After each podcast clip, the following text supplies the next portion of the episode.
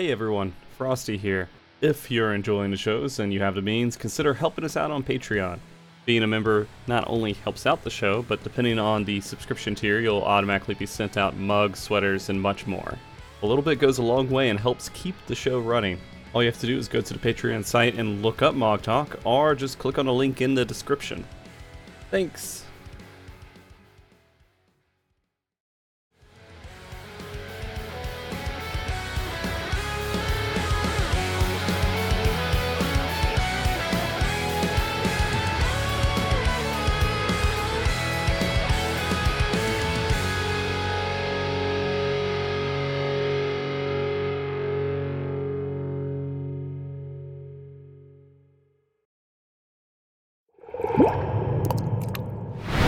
Everybody to MogTalk. If you guys are unfamiliar with MogTalk, it's a show based around the Final Fantasy XIV community, discussing everything from Savage Raiding to Chocobo Racing. Today, we're going to be talking about casters inside Final Fantasy XIV, uh, and we have some amazing players that have uh, a variety of experience with the casting job. Uh, and so we're going to uh, first introduce them so they're not just kind of staring at you blankly and you have no clue who they are. Likely you know who they are, but all right, Arthars. Tell everybody who you are, dude. Yeah. I just realized. I just noticed your shirt, man. What the fuck? Why are you wearing that on the show? I don't. Yo, I what don't up, guys? It was there. It was. It, it just. It, it was available, and I, I went with it. Yo, what's up, guys? I'm Arthars. Hello. Just finished uh streaming a little bit. For, totally forgot about MogTalk again, classic. But uh, here I am. Thanks again, Frosty, for inviting me to the show and uh, get to talk to Sfia and also first time talking to EksuPlosion, uh, like you know, on mic. So yeah, nice to see you guys. Yeah, I. You know, I, this is probably like the 30th, 40th show you've been on. I, I don't know. I need to go back and count them. It, it was like 25 at 200, so I'm sure we've we've hit another 10, 15 out of last hundred. So Hmm. we're we're almost at 300. This is 2898, dude. 98. I'm not gonna do anything too special for 300 because I'm just too lazy. Anyways, anyways, welcome back, Arthars. Sfia, welcome back as well. Can you tell everybody who you are? Hi, I'm Sfia. It's, it's not really much to it. I play this game occasionally. I stream it even less frequently. Uh, Now that, that'll change with Dawn, uh, Dawntrail coming up, but it's it's been a while since I've done much in the uh, the streaming department for this. But obviously, I'm a Black Mage main typically, but yeah, all casters or all casters and have been for a while. yeah. Well, I mean, uh, there's no rating, you know. What's the point for you? Yeah. I collect cards. That's the other thing I do. I raid and I get the cards. You've been uh yo, you've been playing a lot of WoW. On my BattleNet, I see you almost every day, Yeah. 20 hours a day on on on SOD. So I'm never gonna stream that game ever in my life. because like you know the final fantasy 14 can be kind of like the community can be kind of weird sometimes yeah. wow was just like Yeah. classic wow players are just there's no shot that i ever expose like myself to that area of twitch it's, it's never happening It's no way. pretty bad. i refuse It's pretty Yeah. bad, dude. Uh, anyways, we, we don't have to talk about that right now. We don't have to bash on WoW. I've had my venture in the classic a little bit recently, not too recently, but recent enough. So it's good fun though i'm having fun yeah, still fun, still fun. All right, Eksu, Exodus, first time you've been on the show. I thought you've been on the show before. I don't know why, uh, but an amazing caster in Final Fantasy 14. Can you tell everybody who you are as well? Yeah, for sure. Hey guys, I'm Eksu. I'm a caster player, primarily Black Mage um, for the Sleepo Cat team. Primarily do speedrunning, but uh, also some uh, Savage World Racing content. And I make uh, Black Mage content on YouTube. I make uh, POVs, and I made a guide a while back as well. Made it okay, cool. Well, I you know I think I've interviewed Sleepo Cat, and I think that's maybe where the confusion's coming in. Uh, there's been some people, some of my teammates on the show before for the speedrunning one a while back. Okay, okay, okay, okay. Well, that all being said, uh, I usually I, I don't play a lot of jobs in the game when I do shows like this. I, I try to uh, lean a little bit on the veterans here. I'll sti- still will, but I actually went in my own little adventure going through and clearing Savage on uh, all the casters before doing the show. Uh, and uh, I have a lot of thoughts and opinions from a, a fresh perspective uh, to throw in there. But before we go too much into it, I kind of just want to start with a quick baseline. What do you guys think the current state of casting in Final Fantasy XIV is? Is it good? Is it bad? You know, what's kind of on your mind when you think of the state of uh, casters? And anyone jump. Oh, who wants who wants to go first? Yeah. Pretty imbalanced, I think. Pretty Yeah. imbalanced. Okay. Okay. I think it's also very divisive depending on who you ask. I think for us who play the game a lot at a, and at a reasonably high level across the board, people are Mhm. going to think that it's weird and bad. But for a lot of probably more casual players, they're going to think, "Oh, it's great, love casters." Well, I So- mean, Depending on who you ask, you're going to get very, very different responses. I mean, that would be fair to say about like any opinion of someone who only plays one job and they enjoy playing their job and they can do the content because you can do the content under any job, no matter the flaws, right? It, it, that's not a big big thing. If you're enjoying it, that's great. But when you actually get into analytical side, which we are now, Mhm.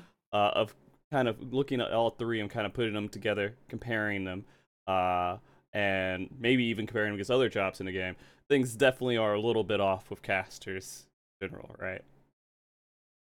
Very off. Yeah. Okay, all right. Where do And- we start? Where we start where Arthars. I mean, you you you went through Ultimate just very recently on Black Mages, like this whole little side thing. It's your fourth Ultimate, you said, I think, or your third Ultimate, or whatever I- for this expansion, I, right? I, I, I actually done top on all the all, all casters.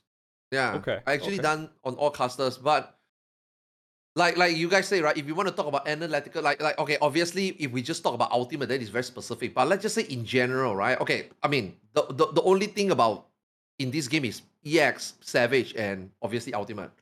Right? I do think like like Eksu was saying earlier, it's very imbalanced right now. Like how is Summoner like that, and then how is Black Mage like that? Now I enjoy Black Mage. This this entire period, uh, without Ultimate, you know, this six point four till today, uh, it's Mhm. like an experiment for me to learn the job because every other job plays the same, but Black Mage is completely different. And then you are like, why is this job like that? You know, why is this job have to put me so much, so much more effort? You know, uh, and then no rest, sure, play for fun, sure, but everything just very off. Funny enough, my wife recently also started playing FF, right? My wife actually is progging P12 now. She's kind of like zooming, you know. Recently, she tell me, you know, um, why are you playing Black Mage? I'm like, because um, the only job I find really fun right now, I'm trying to experiment. And then my wife will like ask me, you want to farm together? Oh, but can you go Red Mage? I say, why Red Mage?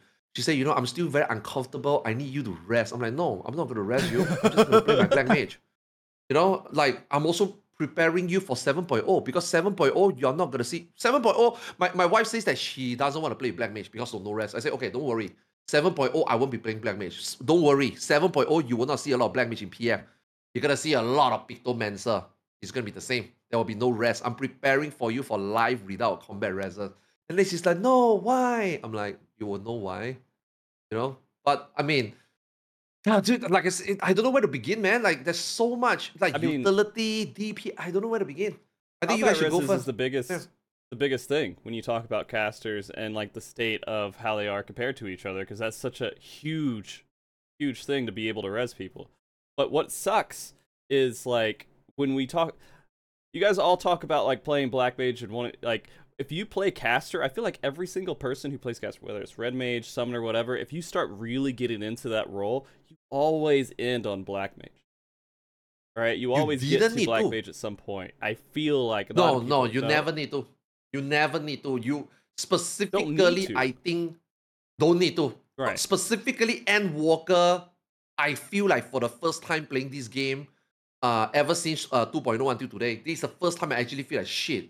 I cannot just play Red Mage and Summoner anymore. It's not enough anymore. Like even if I play shitty Black Mage, even if I play standard Black Mage, even if I play YOLO Black Mage and I just like maybe drop, even drop a couple of fire, I'm still doing easily 5, 8, 10% more than a Red Mage and Summoner. It's, it's the, the gap is too massive now already. But in 5.0, in 4.0, I, there's a gap, 100%, but it never felt this big before that. And, and, and, and not to mention that, you know, ultimate being a thing now that you know once you proc and you got zero death, black mage just becomes superior, right? And then also, you know, with Anna, with, with, with, with what happened to Abyssos, you know, those uh, imbalance, black mage is huge, man. Like in in Abyssos pre nerf, for example. So it's like now you cannot ignore at least now until now you cannot ignore black mage anymore. Well, you have to. I meant this like in a completely different perspective, as in eventually you end up at Black Mage because it's more fun, right? It, it's it's the Mm. more in depth job that you can get into, and you kind of hit a wall and a ceiling or whatever with Red Mage and uh, Summoner. But with Black Mage, you just keep going and you have you can have a lot of fun with it, right? I think the the reason for that a lot of the time is if you're playing caster, you need to well, okay, if you're a melee player, you play all of the melee so that when one of them gets buffed a little bit too much, you can switch that pretty easily.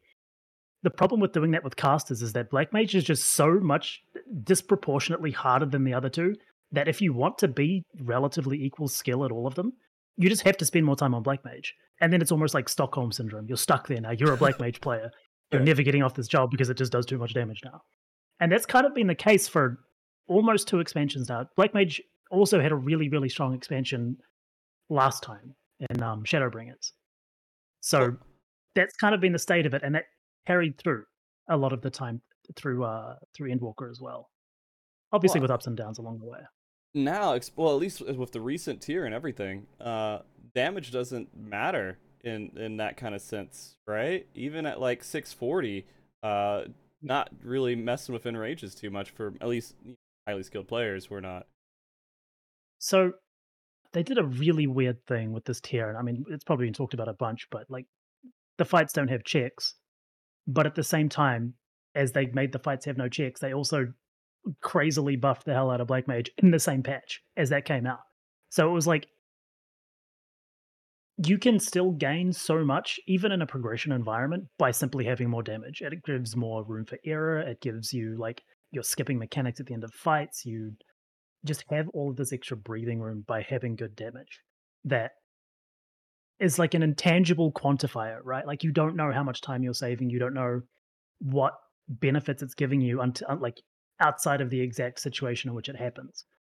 mm-hmm. So it's really hard to weigh up how much of a difference the strength of Black Mage would make if you were to take it over like a summoner or not. But I mean, just the imbalance of it by numbers alone it just shows that. I mean, did you? Yeah, obviously you did watch the the launch. You fucking you do it every single time. Um, there were a lot of people running no combat res comps in like world prog. Like that is it's been so so so long since that was a thing. And Mm, Black Mage had to be buffed that much for it to get to that.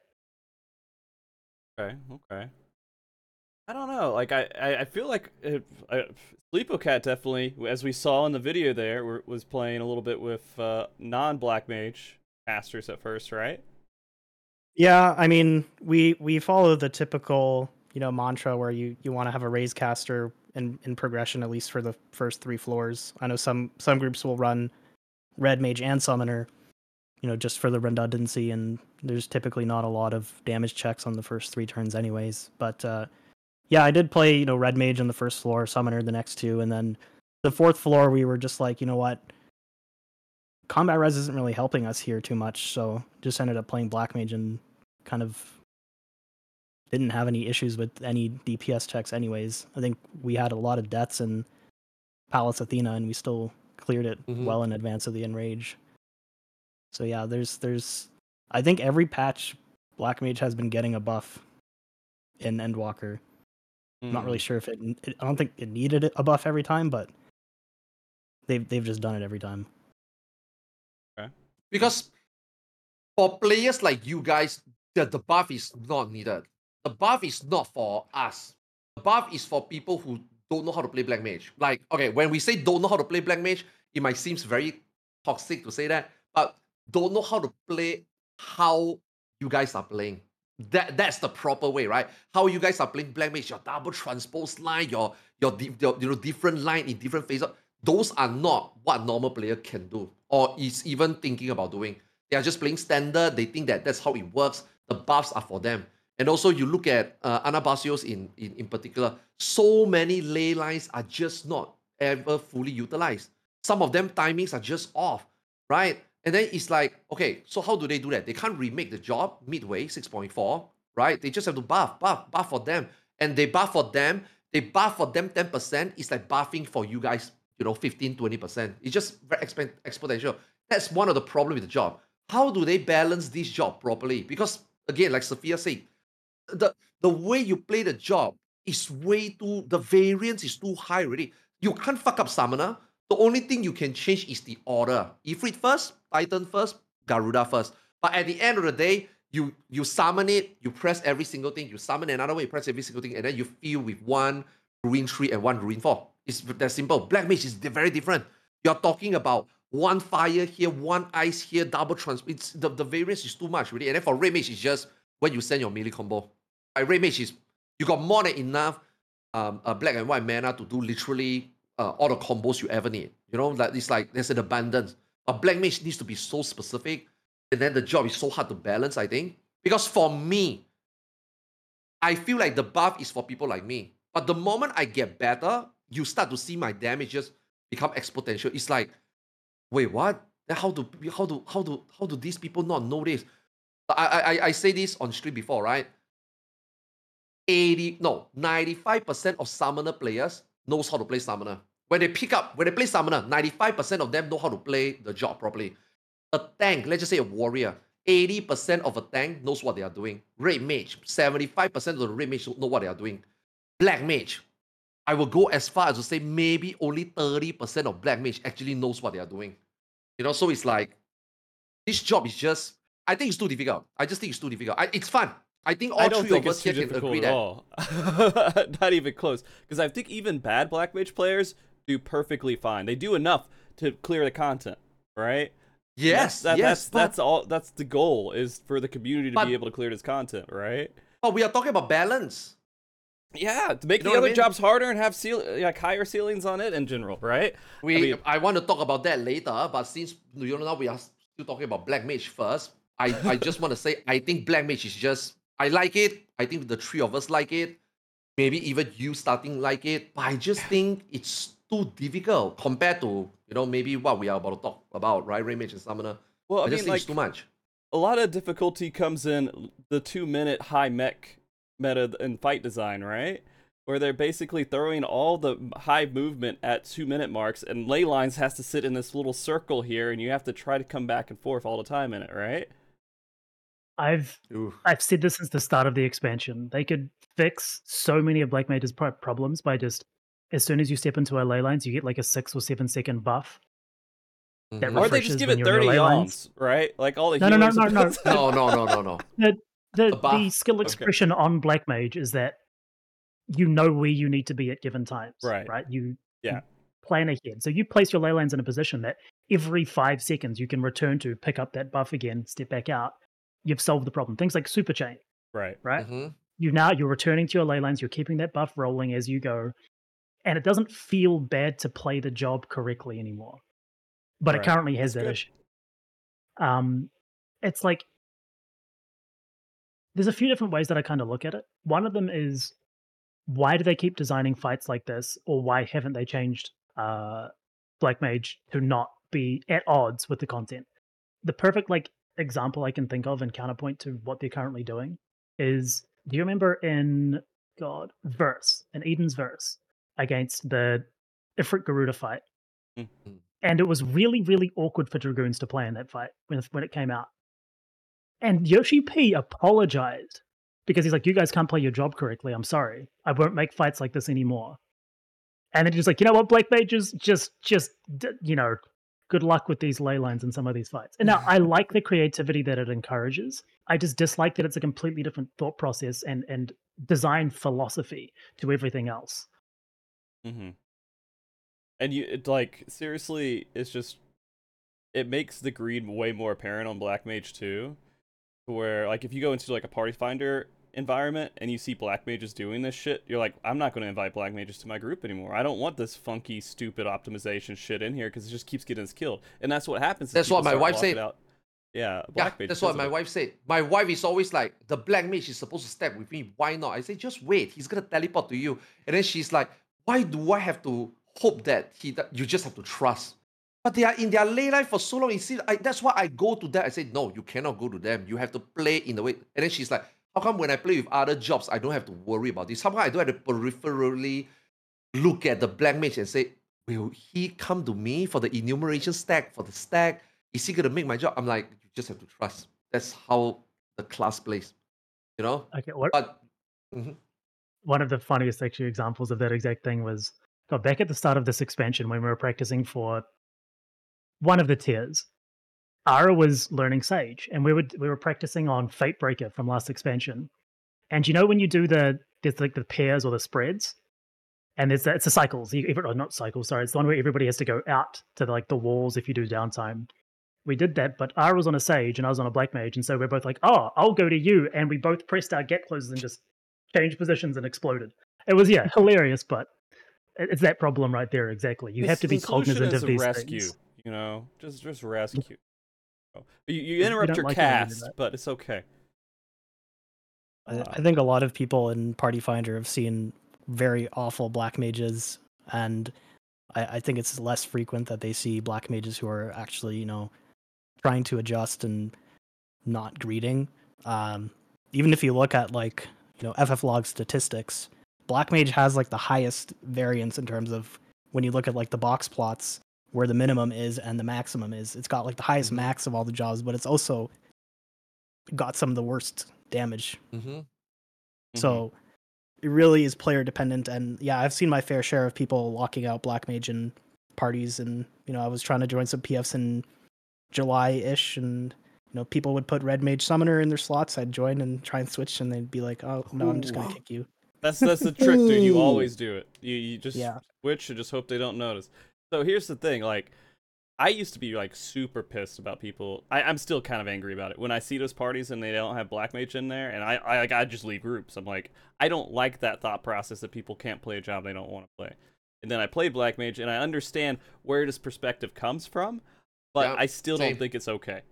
I still, you know, uh, people it's party finder. It's stupid as shit. Even with Echo, people do it. Like right now, currently, I've seen parties where people block out Black Mage. I'm like, you could be dead for half the fight and still clear it, and it doesn't make any sense to me. Uh, but If Uh, you were I- someone, you could raise them though. So. It's a yeah, like race, for yeah. example, the other day, Ah. uh, we're at the end of a P12 in Party Finder for we're trying to help some guy clear it, and then both the healers died immediately. Red Mage, res res, and we cleared it right afterwards. That's impossible without like a Red Mage because of how ridiculously overpowered its pressing is. There's into uh, Black Mage. Um, So- and uh, Okay, you see, someone someone in the chat was saying, right? If you simplify Black Mage, there won't be any interesting caster left in the game, though. I agree. I don't disagree with that statement. But wouldn't you also agree that Black Mage is just too difficult for general players? I'm, I- I'm not saying this for myself. I'm not trying to say that I want Black Mage to be easier. But wouldn't you agree? You see, all these things you guys talk about damage variance, gameplay, utility. Don't you agree that Black Mage is now just in a very weird situation where even with this interesting gameplay or uniqueness that you think is what make Black Mage interesting, but it doesn't fit in. It just doesn't fit in. it just doesn't fit into the current game, especially what happened to when they do to Summoner. Like, how do you go there? And then Black Mage is here. It doesn't make it, it just doesn't make any sense to me. go ahead, uh, I, Sfia. th- I, uh, I think part of the problem is when you look at like what Eksu said before about box plots, it's not just the damage that you see being the big difference between good and bad players. It's the nature of the job being long casts, being, you know, quote unquote immobile, especially like at lower skill levels, it becomes more and more pronounced, like that limitation, which gets circumvented by player skill a lot of the time. Um, that doesn't just lead to low damage, it leads to death 90% of the time. And so then your the way that you play the game, instead of just being I do less damage, I hit the boss less, it's I die more. Uh, which then makes it everybody else's problem. So that's part of it. And then the next part is the utility. And I still think to this day that taking away APOC was like one of the dumbest things I've ever done.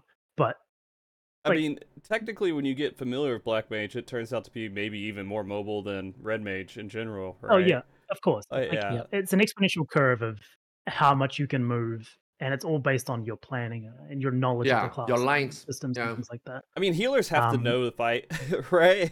In order to be pretty Yeah. good at their jobs too. So it's not like it's a, it's something that's 100% unique to uh, black mages, but still, I think that like black mages does take a lot of it because you have to plan how many instant casts can I have during this moment and when I need to put them in there.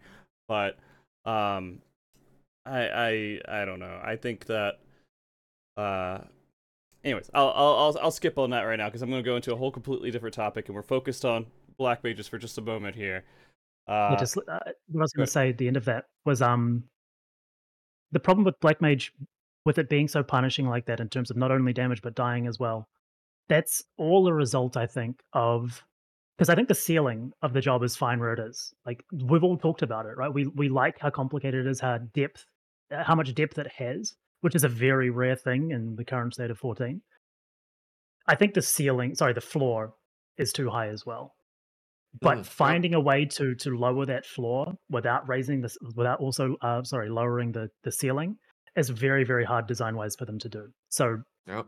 that's up to them to try and address without like a full rework, which then just you know neuters our playstyle.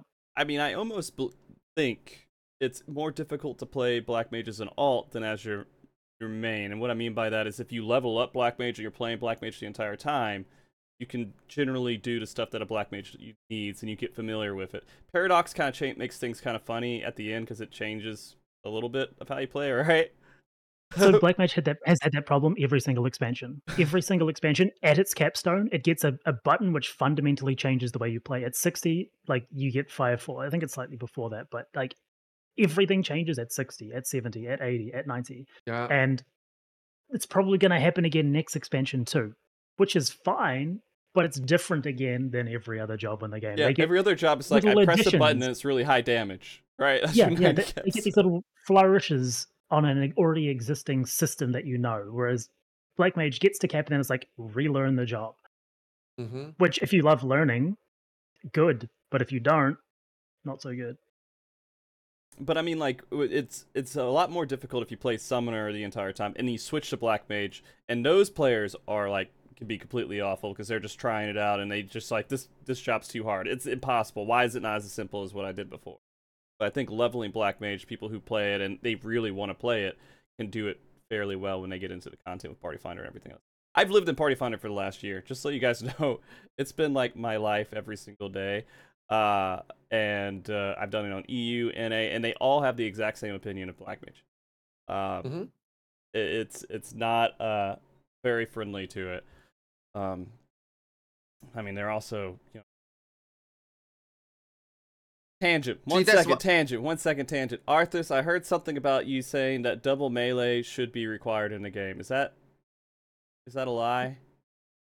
I mean, All right, all right. I don't know if I okay, okay. Uh, okay. No, no, no, no. I mean, thi- this, this, this is a a, a, custom discussion, right? If they put Picto in, we, I Mhm. mean, obviously they can do, going to, we know that.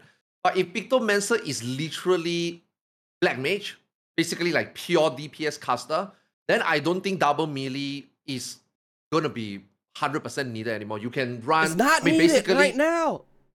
Arthars. Sorry, It's not needed right now. Why is it needed right now? What do you mean? What is needed right now? Double But double melee. melee? No, no, no, no, no. Double melee is just better right now because when you take double melee, you eliminate the. Okay, you got one third to fuck your party up. If you take a black mage and you run double melee, you fuck your party up. Right? In general, right? PFing Mm-hmm. Proc. So it's bad. first yeah. three turn, it's bad.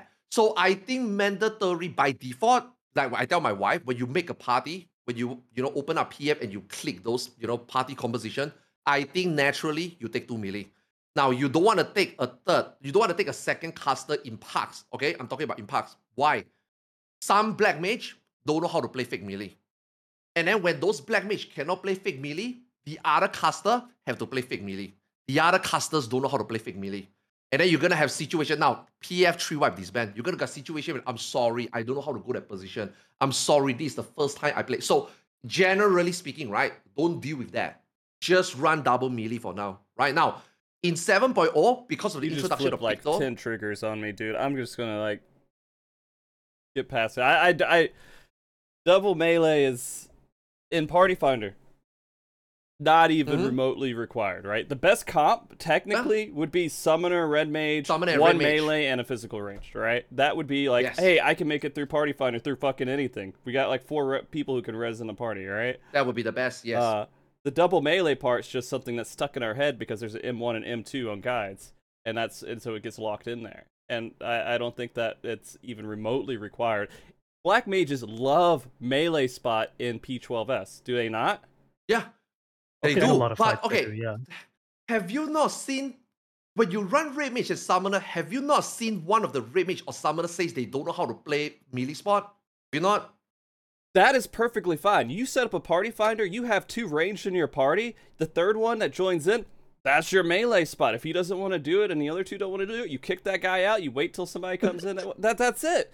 They join as okay, the third okay. range. They know they're going to be the melee spot by, you know, if no one else wants to do it. They're making that choice. It's that's all you got to do if there's really a problem. Most most people who join in that last spot, they just like, I just wish I wasn't locked out of that group, right? They they're willing to do that melee spot because they this is a group that's up, they're ready to go, they don't waste any fucking time. They get in there and they learn another spot. It's so easy to learn other spots in this game, dude. It's just like either a mirror flip or you just go slightly in a different direction. It's You must be really lucky so far then. You must be really lucky so far. When I play Black Mage, my experience is completely different from you. When there's another caster in there, we fight for the I, um, well, you fight. Why do range you fight? Just do the melee spot. It'll be fine. Do you guys want the real reason why you shouldn't bring Summoner and Red Mage as your two casters to a comp? It's because, right, a spread mechanic goes out, you got your two melees hitting the boss, or you got your one melee hitting the boss, you got your two tanks hitting the boss. Your dancer is in melee, and then your summoner presses Crimson Cyclone, and your Red Mage goes into melee combo, and everybody explodes. That's the real reason you don't do it. Because nobody that plays caster knows how to not stand on top of anybody else. Oh, okay. one of the Fair. I reasons, yes, one of the that, reason but- why one of the reason why in PF I don't recommend double caster at all. One of the reason, but but you can, but you can, oh, hundred percent. But I'm not. You guys Big fan of it. recommend No. against like letting people into parties because you think they're bad players. We assume. okay. we just assume. Yeah. I, I can see exactly Okay. what others is saying. I think that the average player that you're going to party finder with is not going to be flexible. They're Mhm. not going to know multiple roles, which technically, if you're playing second caster, you have to know now two roles because in one party you might be the only caster, in another party you might be the second caster, and strategies are not designed with that distinction in mind that you may have to do both. And so, you know, when it's like this is a melee job and like it it works much better for a red mage to do this than a summoner or or, or a black mage to, you can't really account for all of that when you make a pug friendly strat m- most of the time. The- the- So you're just putting extra burden on somebody Uh-huh. who is uh, Frosty, an can you- entity. F- Can you convince me ten out of ten times when you do P10S? nothing. when if you you talk about Party do- Finder real quick, there's nothing that's 10 Mhm. out of 10. Nothing. But go ahead. Go Yeah, ahead. yeah, yeah. But can Right. you convince me that when you take two casters, that caster that has to do the melee know 10 out of 10 times where to go for, say, you know, the, the turrets? You know, the one, two, Yeah. three, four limit cut. beam Not- not 10 You- out of can you 10. co- But like not 10 out of 10, but, but can you even convince me half of those people knows, okay, you are now fake melee? Oh, sure, okay. And then they know which tower they're taking. And then which beam they're taking. NA does five sets of fucking waymarks at the beginning of P10S. They know exactly which spot they should be going to. If they go to the wrong spot, they fuck up once or twice. Usually you're good after that. But but if they keep fucking up, you kick them out of party, you can find someone else because they agreed to try to do that, right? I mean that that's it. That's just you know standard recognizing someone's shit. You have to do that in Party Finder. You have to be because you have no clue. Party Finder is a box of chocolates and some of them taste like shit. Okay, and so you got to figure out which ones uh, are actually problems in the party versus just regular players messing up every once in a while because that's going to happen too, right? Uh, but if you have three casters and they know what they're doing, it's actually going to be probably even That's- more That's uptime a than a huge assumption, melee. unfortunately. It- it- it's going to be more uptime than a shitty melee who gets out of the boss's range every once in a while for mechanic because you have to know where the uptime spots are for melee as well, and your damage may even No. be better. It- there, there's some there's some risky spots during two minute windows where Alright. Yeah, go ahead. Did you just say uptime spots in Endwalker? Bro, you can okay. stand in the corner of the Okay. room and it's an uptime spot. Come on. As a melee, there's a couple of Yeah. times where you have to know where to go to be able to keep hitting the boss. No? In you can't say that specific for- for melee because every job is like that. So Well, melee, I mean, Red Mage has to get in for melee. Eksu, I'm sorry. sorry, we're getting into a, a non-caster conversation right now. But the um go ahead. the thing you're talking about though with with locking roles and what we do about it there's only like if it doesn't stay the way that it does the only way that it's going to change is design changes and like forced things from the developers whether that being that they automatically create uh raid finder parties to be double melee. And if they do that then it's going to that will then cascade into other things. But the current hmm reason that things are the way they are is kind of an extrapolation of, of what they did with Raid Finder, where they create proper proper party comps with specific setups. So if they do that, they're then going to have to separate kind of the way that they did with uh, what do you call them with healers, where you've got shield healers and pure healers. They they as a like a at a functional level and, and from a design level, they split them down the middle. They would have to then do that with melee to then be able to create proper comps from Yeah? there's a way easier way to do that with casters than there is with melee currently, especially with Pictomancer coming out. Mm hmm Yep. So double Magical caster would be an DPS. double caster would be an easier thing to split in that way than it would be melee. So they're never going to do that, but that would be the way that they could force a party finder comp. I mean, the best option for them, if they really want to do, like, start forcing, like, this is the role, they just need to do melee and range instead of doing melee, physical range, and magical range, right? You would put those in just one big category for this is the range and this is the melee, which it is kind of an even split for jobs overall. But, uh, you know, if they want to do a four split, I think that's just going to fuck over, you know, parties in general because you're waiting for every single one of these to roll to get your 6% or whatever buff at the end of the day. Uh, whatever it would be, that, right? the the bigger thing is the utility differences between the roles. If you just split it melee and ranged, phys ranged have a lot of unique stuff that like even you know, all the times when phys range did zero fucking damage, we still brought them because they brought a lot of like intangibles, and it's particularly in defensive utility that like you just needed to bring it. And then they said, "Oh yeah, we'll just give you one percent for bringing one of them." Sure, I'll bring the guy with a gun, even though he does no damage, just because of what they do for the group. So splitting it into melee and ranged wouldn't really work with the current design. They have to completely rejig Yep. sort of class design for that. And they don't really want to do that if the last like eight years of this game is anything to go off of. Hmm. So I think going into Dawntrail, things are going to be more or less the same. All that's going to happen is Pictomancer is going to create like a, a hard line in the sand now between we these casters and these casters. Yeah. Yeah. That's It already of the exists, but not many people know about it. Yeah, that's actually I think one of the biggest problem. Like you see right now, I don't disagree with you, Frosty. If you want to bring two casters, sure.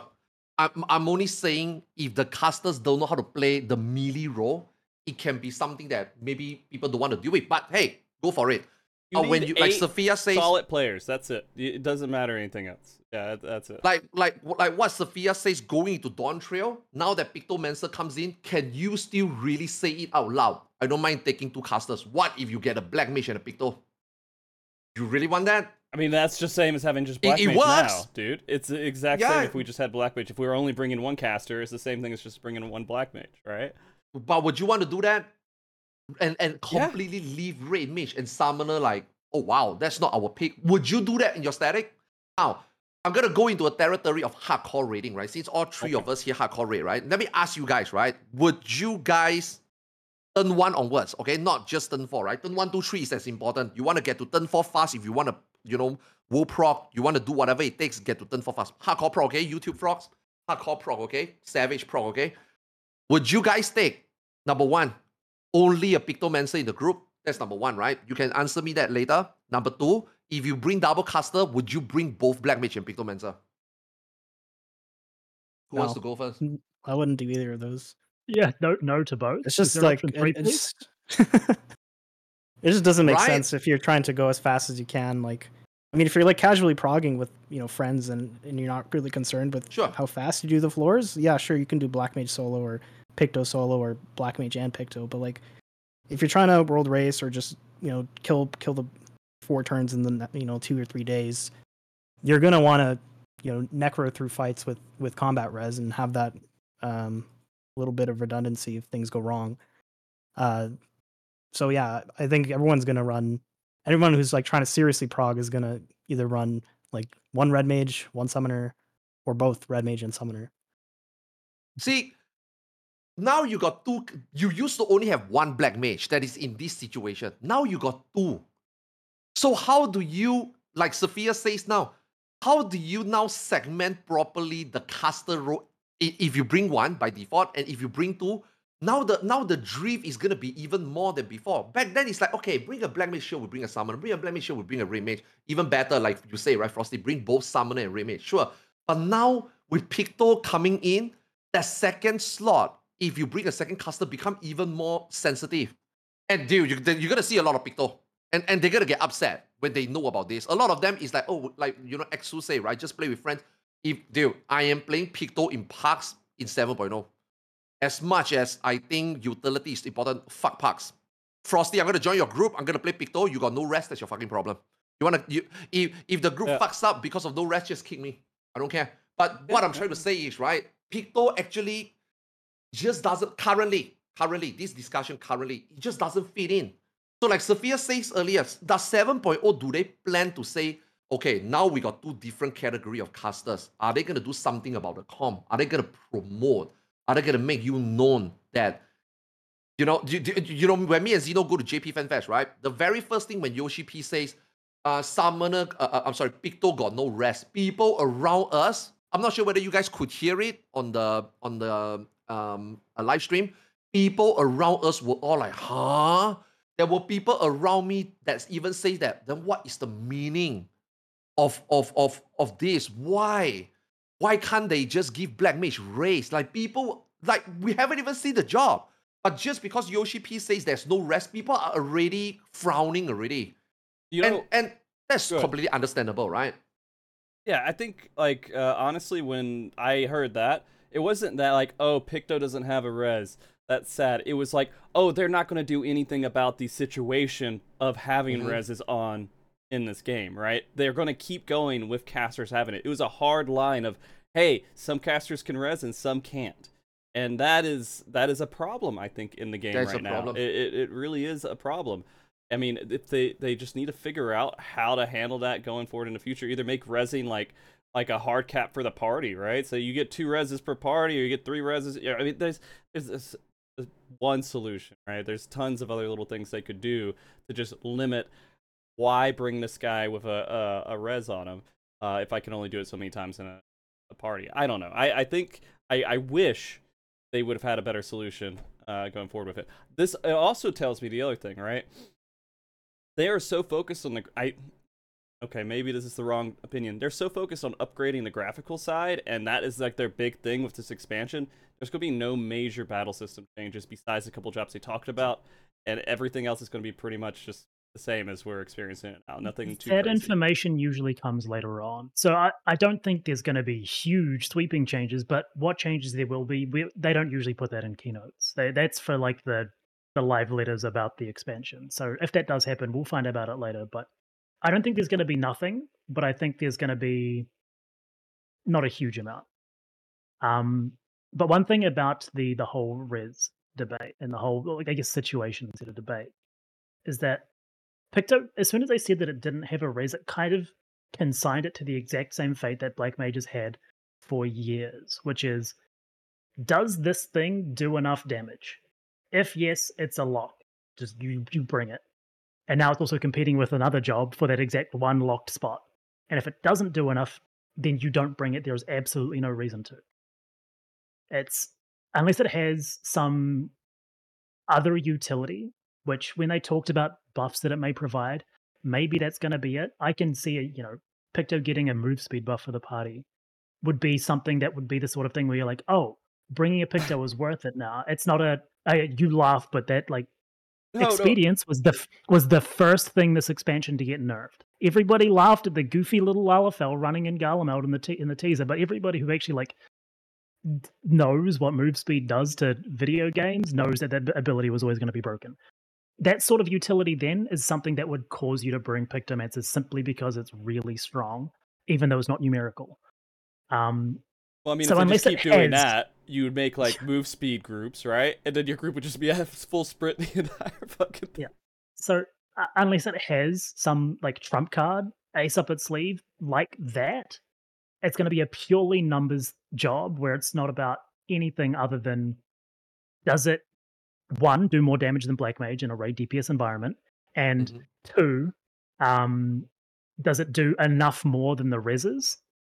And then three, am I in prog? Is you know what are the options like? when you're talking about double caster as well, it's do I do more damage than the second best melee out of all of them as well? Like, it has so many hoops to jump through to be able to justify bringing a black mage currently.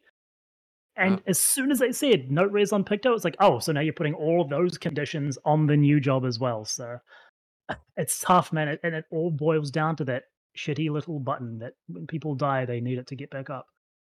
I mean, they could do like another solution possibly, where they just put a hard line. This is high damage job, and this is res job, or whatever else, and then That our is what they've utility currently job. done.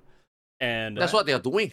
Well, Yeah. Uh, here uh, and and also make it more apparent in the game, right? To people who play casual and everything else, it's just a checkbox of, hey, we need this many people who are utility and this many people who are high damage, and that's part of the requirements for making groups and Party Finder and everything else. Is you have to check those boxes and make sure you have enough high damage and you have enough utility to clear the fight, and you make the fight damage requirements higher, where you can't do the fights unless if you have enough high damage players, at least at the beginning right? I mean, I don't, I don't. It, it still feels messy, but I don't know yeah, what other those things direction I all can take that. feel they feel at odds with all the changes we've seen recently, like creating high damage fights. They've actively moved away from that. Um, they're always trying to lower the the damage variance between jobs.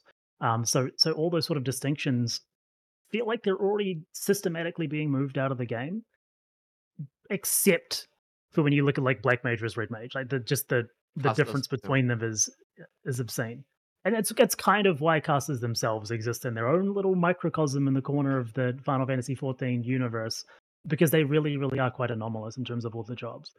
Black Mage particularly. Now, Yep. and the same thing about talking about do I bring a Pictomancer? When you compare it to a Black Mage, you have to obviously think about you know the most important thing is the raid DPS contribution, or I mean, well, in a in a high end environment, you know, whether you're racing or you're doing speed kills or like you you want your group to optimize that sort of stuff, then you're looking at this thing first. And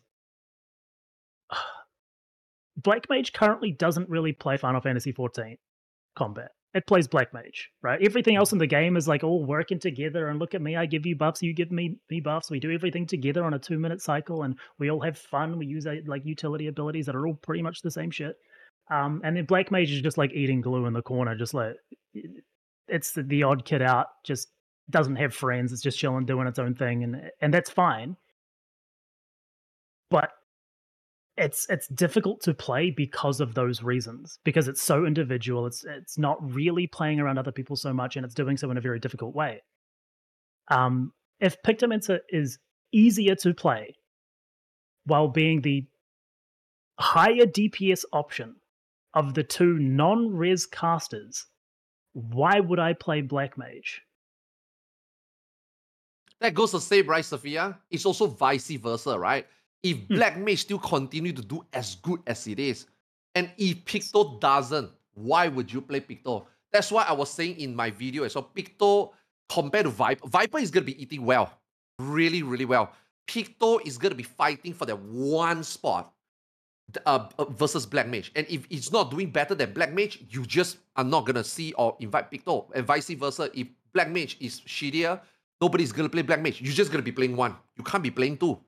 And and that's what I think this job. I mean, I, I'm, I don't know some doom and gloom. We haven't seen anything yet.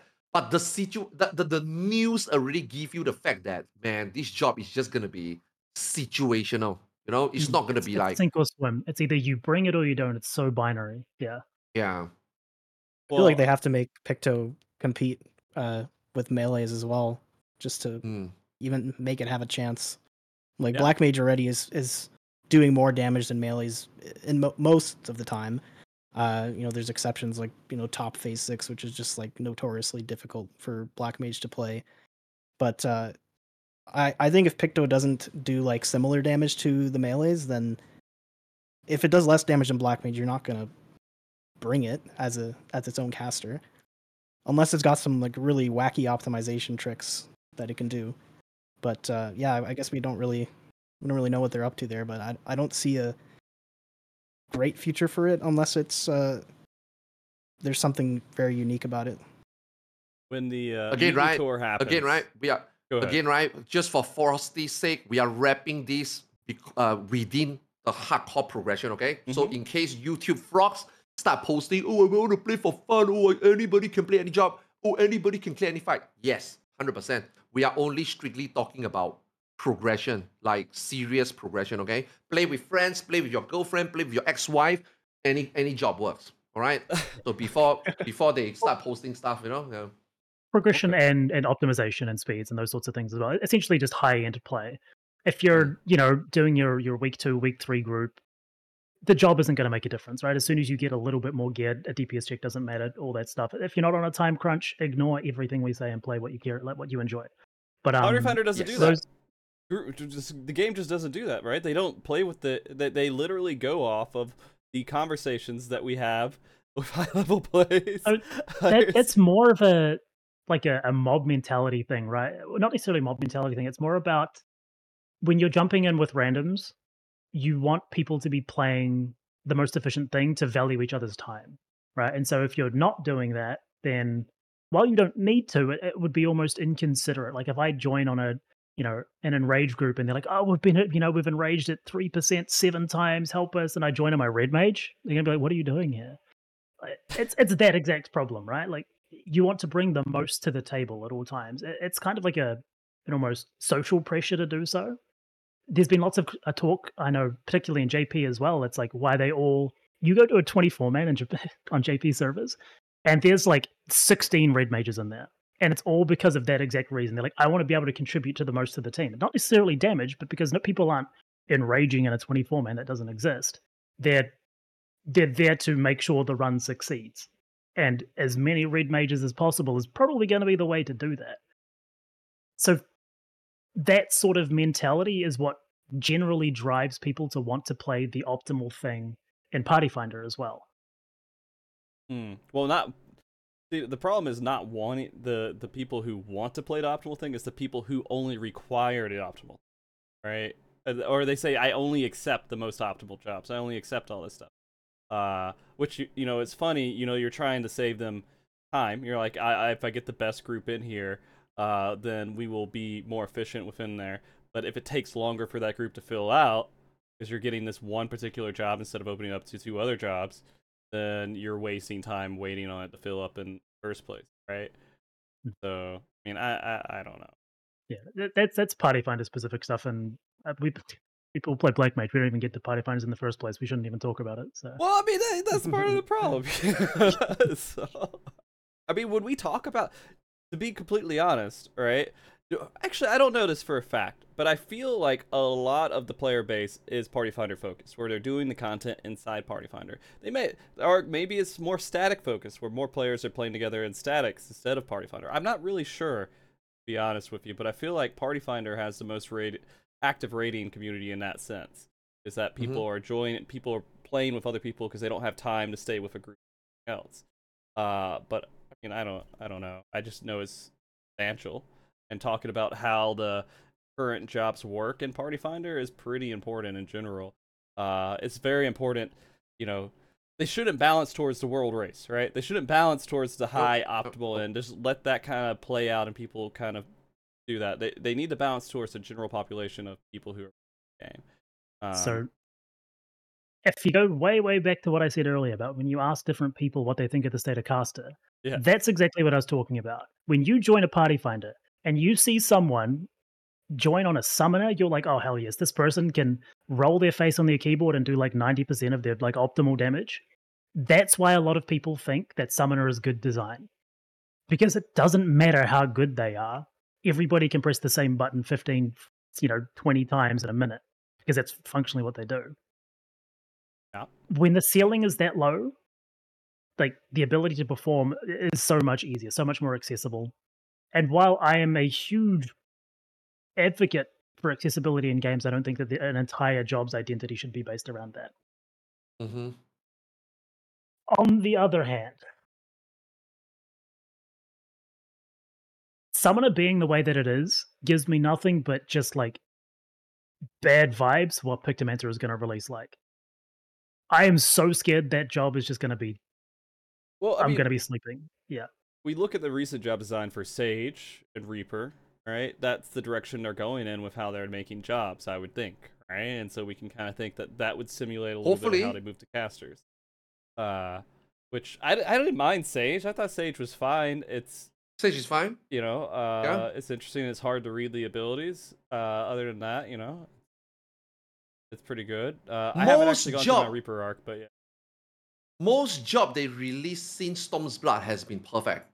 It's just that when you go into the next patch, they somehow mess it up. But Summoner is the opposite. Summoner, I feel that they they they rework it so bad. Like if Summoner they add in another summon, basically, you know, TLDR, two more GCD, one more off GCD. Actually, Summoner would be great. But if they release Picto like they released, you know, like Sfia say, they release Picto like they release the rework uh, summoner and and and if it does equally dam I mean he already said right Yoshi P already said right it's gonna be like black mage. It's gonna be purely doing damage. That's why there's no rest but uh, it's not gonna do as much as black mage. Bracket he didn't say it but in terms of ADPS it's gonna be probably RDPS competitive right to it to black mage ADPS right? So it's like okay but it can't be simple because if it's simple then you ask the question why? Then Mhm. why black mage you know that's the that's the problem. And I, mean, I'm not sure. I mean, two of you probably are black mage mains, right? I'm not sure about how you guys feel about red mage. I am mainly a red mage main. Mainly, it it hurt. It breaks my heart that when Yoshi P says that the reason why red mage is now you know all the way down there is because we have the rest, and then we are down there with the likes of the rework summoner, which is brain dead, and just because they don't have the unlimited rest and we do, and now we are doing that. That, that I feel is very un, uncalled for because if you release Red Mage like that, I will be put my hands in the air and say, you know what, this is not what I want. But when I play Red Mage from 4.0 until now, it has been so. I think Red Mage is balanced uh, up, up till now in terms of damage. Not not talking about utility. Utility is broken, right, for proc. But when I play Red Mage, I feel like okay, if the party don't require the rest, I am still contributing the number I need to contribute. But right now, it's like Sfia says, if you're in an enraged 3% party and I join as a red mage now, I feel bad. People is gonna look at me like, what the you know what I mean? Now the, the it, it changes. And as a red mage main, I just don't like it. I'm not sure about how you guys, how the two of you feel about red mage, but at least for me, I just feel it's very uncalled for. It makes me There's feel like There's a way Mhm. to fix that. You can have a black stance and a white stance. When you're in white stance, you're allowed to do the raise. When you're in black stance, you can't use it and you do five percent more damage. But it, you Mm. can't you can't change it in combat. As soon as the pull starts, you're locked into one of those. I mean, a simpler Ooh. fix would just be taking away dual cast from Raise, right? And just make it not hit. yes. I mean, take take that away and like one thing, and then Well- it's just as good as Summoner in that that sense of raising people. Yeah. Or give melee There's a lot of abilities, you know, approaches. Give those positionals. That'd be that'd be interesting, wouldn't it? Making red mages do positionals in there. Like, oh. Ooh. Oh.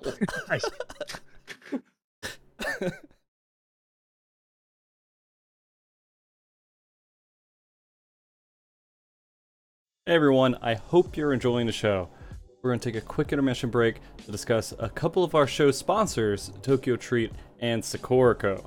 If you're unfamiliar with them, give me just a second, I'll tell you what they're about. TokyoTreat is a monthly snack box that includes up to 20 exclusive limited edition and seasonal flavored Japanese snacks. Sakuraco is another monthly snack box focused on supporting local Japanese snack makers, which include 20 traditional, authentic, and artisan snacks. They also come with Japanese teas and special items like tableware. It's spring in Japan, which means the much anticipated cherry blossom season has arrived, also known as Hanami. So that means both boxes will include Sakura themed snacks and goodies. So let's go ahead and check them out.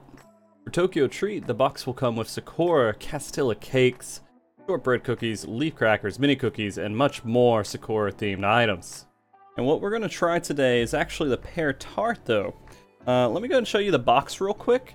It's a pretty neat box here. It's pink Sakura flavored, of course, as well. The box must be Sakura flavored too. Uh, but it's really cool. Uh, you can see all the different art styles and everything on the box. You'll get a box exactly like this if you order uh, within the time frame to get this box. Uh, but yeah, the pear tart is what I'm going to try.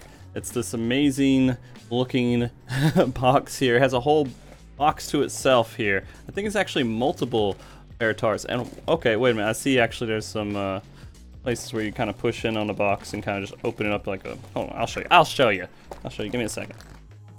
Take this off. Then you have your little box right here. Nice little instructions on the bottom too. Open this guy up. I'm guessing the idea is that you leave these in the tray here. You pop it back in the box if you want to as well. A little serving thing. Yeah, this is the uh, treat. If I get a little closer, it's hard to get the focus on it just right. These are the pear tarts here. That is really light, and um, it has a sweet taste to it. it tastes a little bit like uh, white chocolate as well. These were very good. They were very good. What interested me the most was the box, of course, but uh, I was expecting them to be. I thought maybe they were going to be a little bit bigger, but having this is actually really awesome for just having a nice little bite-sized treat. So uh, yeah, uh, again, S tier, wonderful snack, and I uh, hope you guys enjoy it too if you get a box. Now let's go and check out the Sakuraco box, see what they have for us as well. In their box, they have snacks like mochi, biscuits, dorayaki, donuts, candy, and much, much more. Again, all Sakura flavored. Okay, with the Sakuraco box, we have this awesome, amazing, again, uh, Sakura themed box uh, where you can have all the little flowers on the side. It's absolutely beautiful here. Um, we have a handful of things to show you from that box. One, of course, I want to show you the tableware that they give you. This is a Sakura Neko plate that they have. You have little cats in the design here too. Might be a little bit difficult to see again with the focus and everything here. Uh, but it is a, uh, a beautiful plate. And we have tea we're going to try, but first I want to try the Sakura Mochi, because I am a huge fan of the mochi, of course. Oh my gosh, it looks so good. oh, alright, alright. Get a slight close-up look of that. Mmm. Okay, yeah. It is, uh... It's, it's light, and it, it tastes I, I don't know how else to describe it, but like a score mochi here. Um, it's very flavorful, but it doesn't feel intense by any means at all. Oh my goodness. Okay. Alright. Now the tea is actually a little bit special this time. It's not just, you know, in a tea bag here.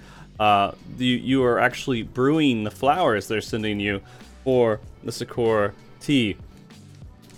Let me just open it up and show it to you first, and I'll go brew it and come back, and I'll do editing magic to make it seem like it's a lot quicker than it really is. You can see this is where the flowers kind of start out, uh, and then they open up in the hot water. Give me just a moment, I'll be right back with the tea. I have returned, and I have the tea in hand. I've given it a little bit of time to cool down a bit. I'm to give you a glimpse of it just so you can see the flowers in there without trying not to spill it everywhere. It is, uh, it smells really nice.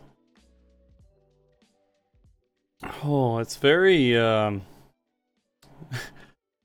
it tastes like spring. That's the best way to describe it. It tastes like spring.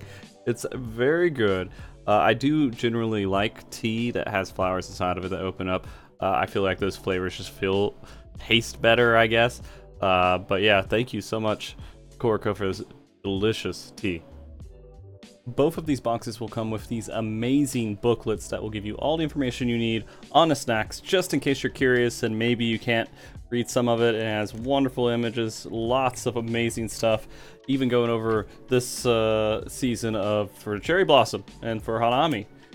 But you should check them out if definitely if you're getting these boxes just to make the experience that much better. And with that being said, thank you everybody for giving me a moment of your time in the middle of the show to do this intermission with Sakuraco and TokyoTreat. They are both great services, and it could be a great gift for a friend or family member, or maybe just a gift to yourself. Japanese snacks delivered straight to your door from Japan, all while supporting MogTalk and everything that we do here. If you want to, use the link and the code in the description uh, to get the boxes, and you'll get $5 off your first box. Thank you, TokyoTreat and Sakuraco, for sponsoring us yet again this month. And enjoy the rest of the show, everybody. Don't know about that I think a lot of I think a Um, lot of people have done that. Uh, have wanted that kind of black shift and white shift, like they've like Red Mage has in PvP. Basically, I Mm. mean they've got it in there. They can adopt a similar thing in you know Mhm. PVE content. Um, you know, I I don't know about like not being able to switch it in the in the fight or not. I, I'm I think that would be cool, but also I'm I'm sure people get annoyed as well. I mean, Um, proc just- mode and things happen, proc but- mode and DPS mode. I like it actually. It, Yeah. it removes the. Yeah. So the, the current problem, right, is that you go into a farm and you're like, I don't do damage. But if you do need the res, like you have it. It's still there available to you. If you want the damage, you have to lose the utility. It's it's a it's a it's a balancing knob, right? So Hmm. if you if you want them to have the damage and the ability to shift and do the the healing and raising as well, that's that's imbalance. That would create the exact same problem we have now, except I do too much damage. So that has to be one or the other, right? It's it's uh, power budget is a thing that I, I I've heard the word a, a bunch of times in the past, but essentially every job has like you know when you you make a character on like Tony Hawk Pro Skater 2 and you like you know you get 50 points and you put 5 into speed and 5 into balance and all that stuff. You get that in every job in Final Fantasy. But their their their stats that you're putting points into when they design the jobs are like damage, utility, ease of play, uh, mobility, all that stuff. So the, yeah, the list goes on. Obviously, these are all Right, arbitrary. right, whatever right, yeah, yeah. so much of Red Mage's power budget is tied up in the in Verraise and its interactions and Yeah. its utility. So if they have that available to, them at any other time, everything else has to be weakened to compensate for just how good that button is. But if Mhm. you give them the ability to remove that button completely by locking it out of a, of a fight or combat, then you can give them buffs in other areas to make them stronger, make them do more damage. Give maybe you know it just empowers them bolden, makes them bolden stronger.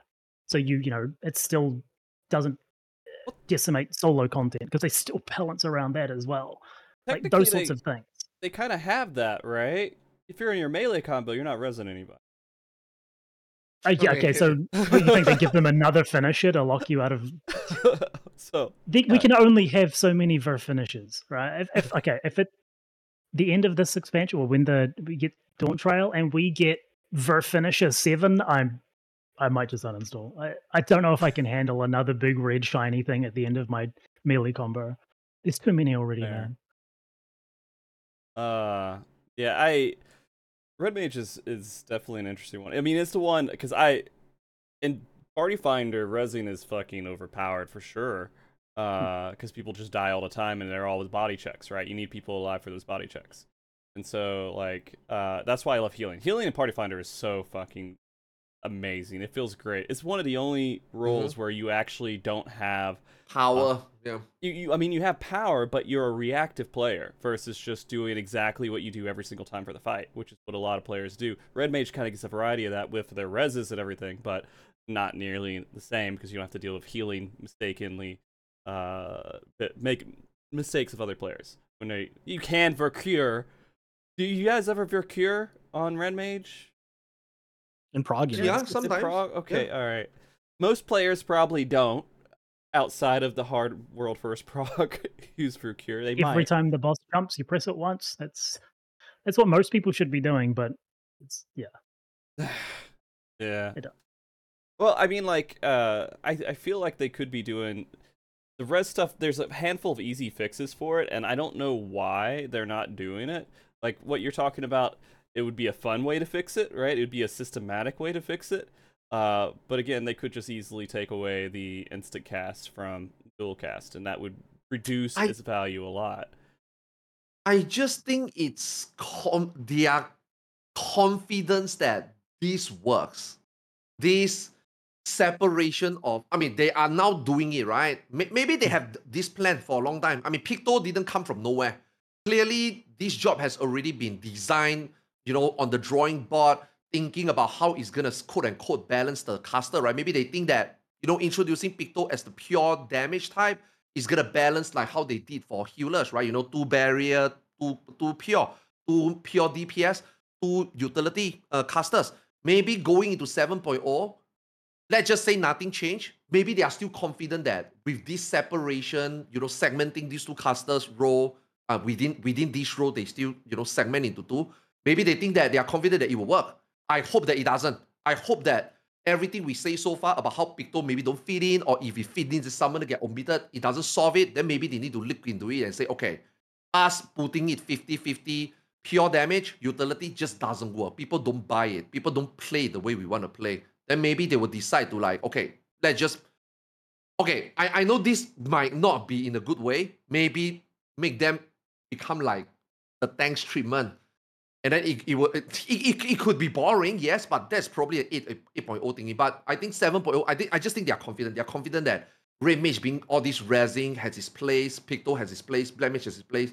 I just want to see it not happening before they make a change. But hey, if it works, if it somehow works, it sticks, somehow we find for some reason they found a way to blow all out this discussion out and somehow make all four casters so well balanced like Milish right now. I would I would take it and say I would eat my words and say wow well well done. But I just don't see it right. So I think there's there's one thing that gives me a little bit of hope, and that was that at the start of Endwalker, they talked about them wanting to take away Summoner's Res in the rework. mm, That they talked about it and they think, oh, it's something we'll think about again down the line. I, I actually thought it would thinking be about quite. Anymore. Oh, they, they, they, say- definitely did are. they I say think that? they Uh, did. Yeah, that was part yes, of the, conversation. Yes, they the did, they did, they about it. did, yeah. The funniest thing about it at the time was the fact that you know someone with one less button is even more barren of just like things to press. But that's a different conversation. It shows that they're still thinking about the balance of res within the caster role, and maybe something they already have in plan will, will, well, yeah, like Arthars said, just solve this problem that we're talking about. That there won't be this huge division between casters and Melee are very balanced right now and in a very healthy spot. However, there's what six of them, and two raid spots. Yeah, There's yeah. four casters and probably one. One. So yeah. you like yeah, even if casters are all very well balanced, it's still in a more competitive spot for the majority of players than melee will be. It's just it's an inherently difficult position to be in. I, I mean, Mhm. I've been waiting for a caster for a very long time to be added, but I'm like I'm nervous about it because I don't see how they can make it work within the, the current scope and scale of I uh, mean, party compositions. with the raid fight design, again, the two melee thing is not a complete requirement. They would have to try to do something to force that mindset away from the Mm. players too, right? And make that like this Yeah. is not Yeah. like two melee is just not part of the raid composition. That's just if you want to do it. That third is whatever. They need to push that narrative pretty hard on their side if they they want to do that, and then it would make it a little bit more balanced overall with how who's getting invited to the group. But uh, they could also water down like the res value in general and just give a lot of other jobs and a lot of other roles res. Someone give paladin a res or something. Give uh, you know, machinist can get a defibrillator. I don't know. Or change the way that they res people to where it's just not a regular res, whereas maybe a living dead version of a res or something where you have to healers have to heal them up or they have to get up to a certain point or they just die again. I don't know. There could be some other functions they could add to it to make it not as powerful as just a straight up res. right? Criterion. Criterion has this this solved with limited reses per combat, uh, and what's it called?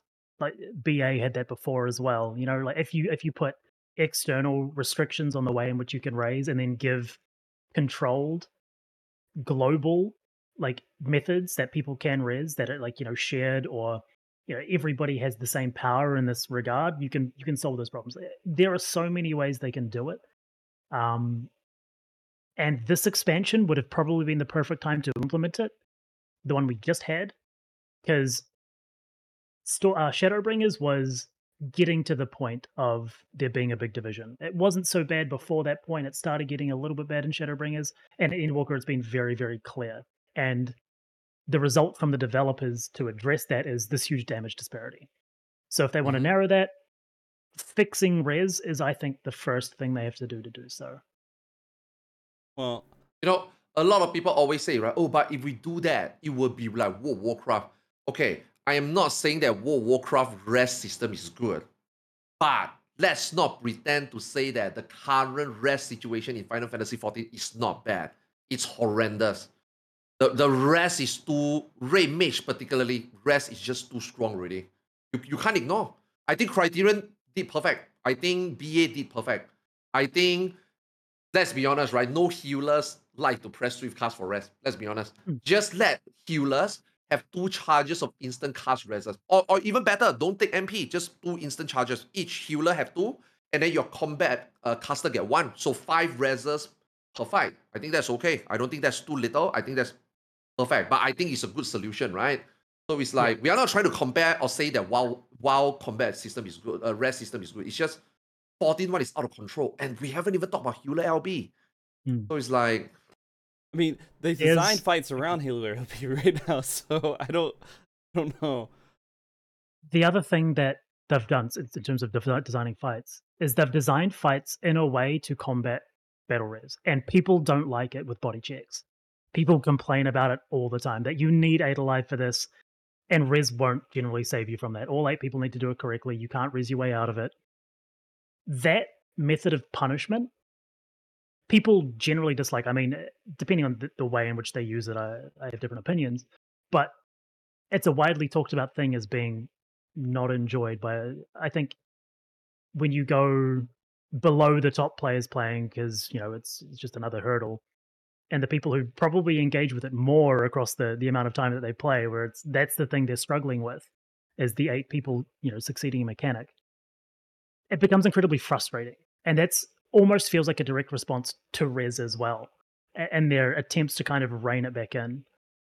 So hopefully if it's another thing as well where when they can change the way that res works if they do decide to do it they can then go back to less annoying I mean- and bad feeling fight design in that regard I'm I'm Mhm. a semi fan of body checks in a way, as long as they're recoverable body checks, right? A lot of body Yeah. checks within Final Fantasy XIV, at least in the recent tier, are recoverable in in some manner. And there's a lot of RNG Russian roulette kind of stuff going on during uh, like stuff like P11 if the healer dies and uh, it just randomly hits another person on the group AOE, and it could just all work out in the end, right?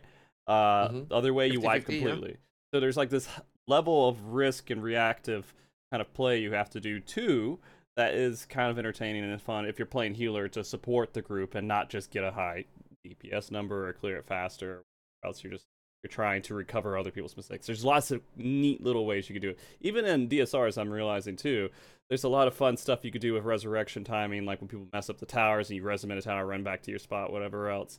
Within like P2, right? There's a fun handful of fun things they could do while still having body checks. Is timing those reses so it works within the body checks they put in.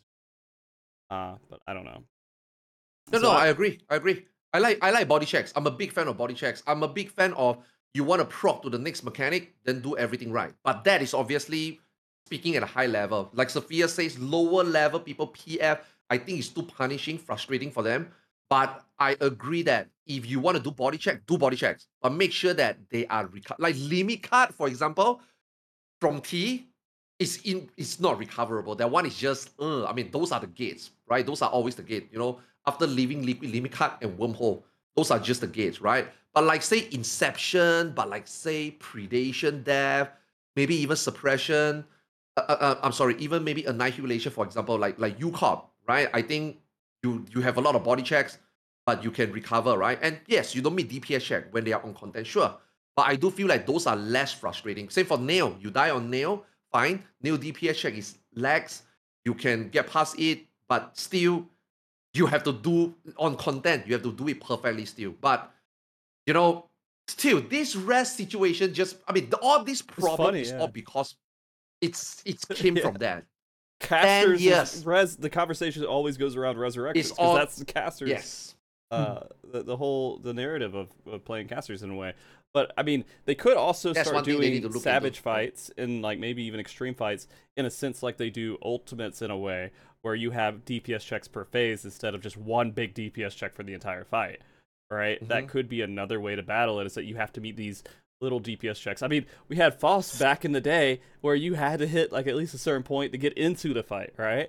And so, So the the little DPS check thing is a problem that's plagued the difference in casters for a very long time.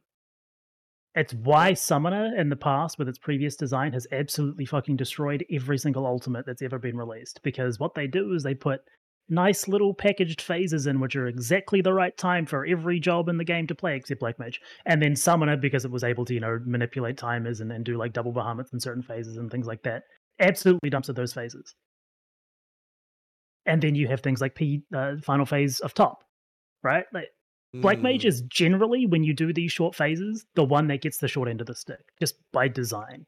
It's so restricted in the way that it can use its cooldowns. Uh, it just it doesn't have as much sort of flexibility outside of pooling xenoglossies, I guess. Um, and it's and just the difference between being a burst class and a sustained DPS class. It's it's kind of all it comes down to. So that sort of design kind of exacerbates or, or exaggerates the difference between the casters, which are very fun and uniquely designed, but with the design philosophy of Square content designers being every job can do this, which they can all do it. But you again, just look at P6 top, right?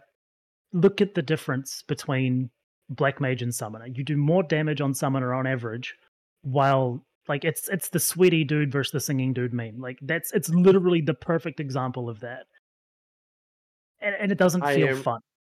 my my mind uh, top P6 is the for me, I mean I wouldn't say the last straw, but for me it's the last thing I needed to do on Black Mage. I, I've been trying to play Black Mage like I was talk, telling the Frosty in his tweet, right? Just YOLO. Yes, that's what I always been playing. It is impossible. Top P6, you cannot YOLO. It is impossible.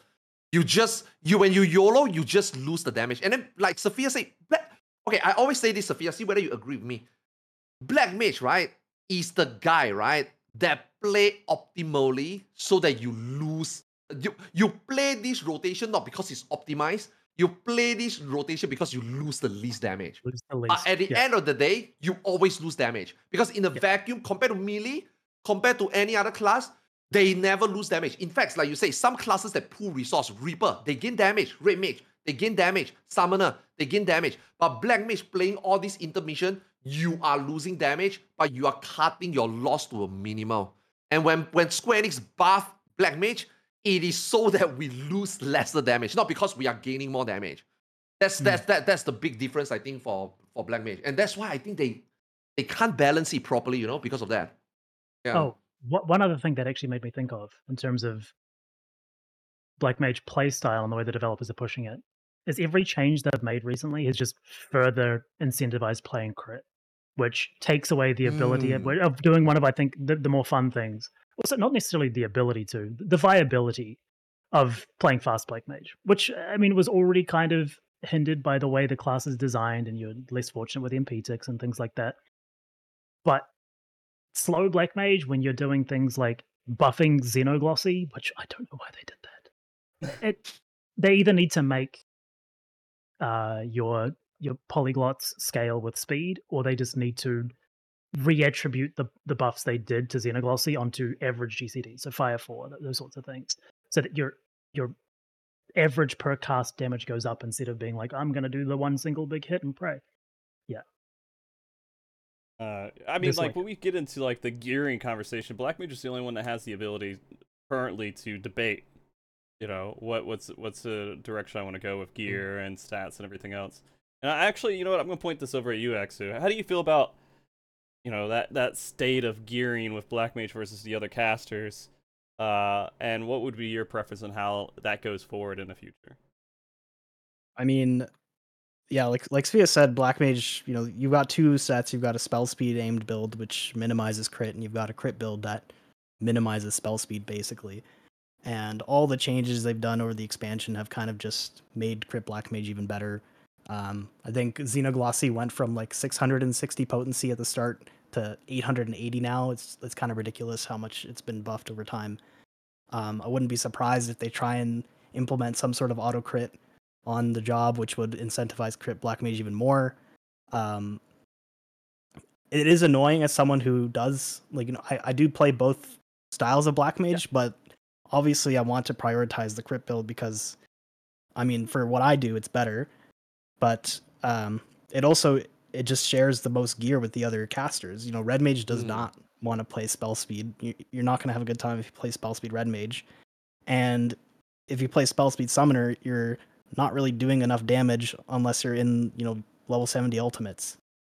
So So it's kind of it's kind of become a there's no build diversity. I, I say build diversity. It's not really a thing anyways, but there's no diversity in terms of you know you can't really play spell speed of, of the other casters. I mean we don't know how Picto will be, but if you play spell speed black mage, you're kind of locked to playing Mm. black mage or like suboptimal red mage and summoner. yeah, I, I started on spell speed black mage before I went to red mage and uh summoner. I played spell speed summoner because I'm lazy with gear. I don't give a fuck. 660 right now, great. You know, I'm not going to go get best in slot when I'm just trying out and having fun with the jobs. All right, I just want to see how it feels. What it and it, it skill speed, spell speed is just such a fucking thing in this game that is so. It's so weird. Like you go for this like perfect number. Sometimes it's a little bit more cozy if you have a good ping. Sometimes it's not, right? And you're just kind of like messing around with that, so it lines up with all the things that are not affected by it with skill, uh, spell speed and skill speed, right? And it feels they they really got to fix the stat system if they want to make anything more interesting than it is right now. Because crit direct hit, crit direct hit. Like if you make a guide and you're like, what material should you use? Crit direct hit everything. Fuck thinking anymore tonight. Just, I mean, you could try to get like a cool spell speed, skill speed that's like right on point with everything else, but you want to be lazy, you can tell people just put crit and direct hit in their, all their stuff, and they're good. Uh, Yeah, and that's that's that, that's one thing as well, right? I, I mean, at least spell speed, skill speed, I feel like it's kind of fun. Direct hit is straight up not fun. Especially if you are a healer and a tank. It doesn't make sense. It just doesn't make sense. How did we get here? You know, I I'm, I'm I mean accuracy shit. I'm not saying accuracy is good or better. Accuracy is shit, but direct hit is is bad too. So and Keynote also doesn't say anything about melding. So, I mean, we, we assume that it's to be the same, right? Or maybe there will be some changes. I don't know. But I don't know, man. Yeah, 7.0 gearing system. Gear, I mean, the way to gear, just think it's going to be the same. Yeah. Not going to I gonna, think a lot have of any people change. would a lot of people would want like meld plates, especially for casters. Mm, 'cause you- yeah. There's people who play, you know, the the top black mage uh, build right now in terms of damage is like 2.44 or like 2.42 spell speed. There's even builds that go as low as 2.47 with relics, and it's just like if you want to play like a you know a 2.3 black mage, which is perfectly viable in terms of you know most content. You're putting spell speed melds on like every single piece of gear, and then you want to play red mage. It's like okay, I gotta you know spend like 10 minutes just like unmelding all my stuff, putting crit or direct hit or determination on everything else, and then oh you want to play black mage again? Oh you gotta remeld again, and it's just like a pain in the ass and uh it's it's something I, I think they should really just add. I'm kind of surprised it's not there yet, but helps a lot with playing multiple casters. Yeah. I mean, it's still not as bad as I guess melee in general. If you want to play all the melees, you have three different types of gear on the left side. You got to Mhm. manage too. Kind of silly, but I think they just want those jobs to look like a ninja. And when you play Plant Dragoon, it's not going to look like a ninja when you play Dragoon, right? And so they're trying to like diversify like that that way, but uh, it's overall it's it's goofy. I wish there was more viable. I wish they would go in some route of like, hey, you could play a spell speed, I mean, the meta never works out that way. It's always one direction's the right direction, right? Just Black Mage kind of hit that little balancing point that was kind of interesting for a bit. I, they they can't do that for all their jobs, but it'd be neat if they tried. I guess I don't. That, that's one of the coolest things I think about Black Mage, or at least historically, is it's one of the jobs where as you get more speed, different things become available to you. Like you can literally like you reach a certain point, you're like, oh, I can go from you know like a, a three fire four despair to a four five four despair, or I can now get Mhm, five mhm. five fours in my ley lines, and these are things that you're then keeping track of, and it and it actively changes your gameplay, right? Mm. Which is something that doesn't exist across other jobs unless the the fight forces you to do something different. The choices you make are, are practically irrelevant. You're you're following a script.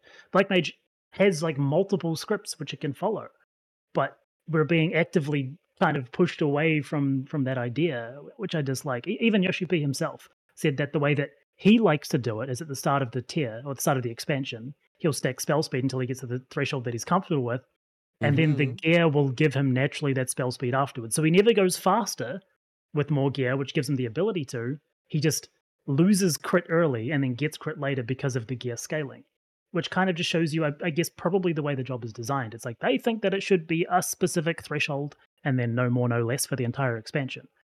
But that's the fun part, or one of the fun parts about the job, is that there is that that adaptive play style as you get to these different thresholds which you know aren't available in the first tier you can't reach certain amounts of, of spell speed to do certain wrinkles in your rotation that you can later on uh, and it's just yeah it's just something that we've lost because of this you know you must be playing crit or else you're kind of trolling a little bit thing that we got going on right now I'll let you know. I've had shit gear and I've played miserable plenty of times, and no one calls me out on it. Most people don't. don't- That is. oh it's not about other people it's about how you feel playing the job Yeah, I mean that's yeah. true too. Yeah, how you feel yourself. Yeah, yeah, yeah.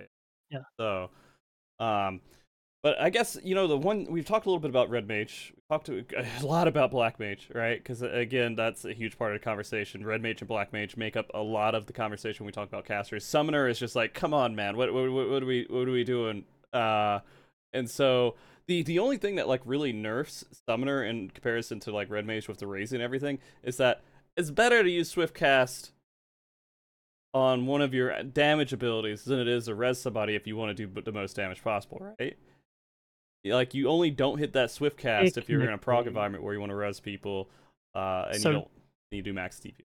they actively tried to disincentivize that thank god um, it used to be a thing where the recast was shorter than the cast on your ifrit uh, but technically it's still a gain to use it under buffs because you can get the the, the ruby right under under uh, raid buffs that you wouldn't otherwise if you didn't swift it in a lot of situations but at the start of the expansion before they made the recast match the cast on that on that button it was better to swift for damage and I, I didn't like that idea because it made people play really dumb when you look at them. Um, so good job, Square Enix. You made people actually res sometimes.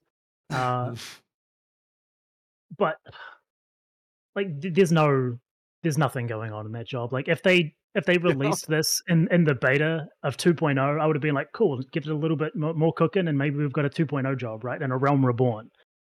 However many years ago that is, the fact that they released it in that state today is just it's mind blowing to me about how just watered down it feels. So They I got think, the class fantasy. They finally got the class fantasy right.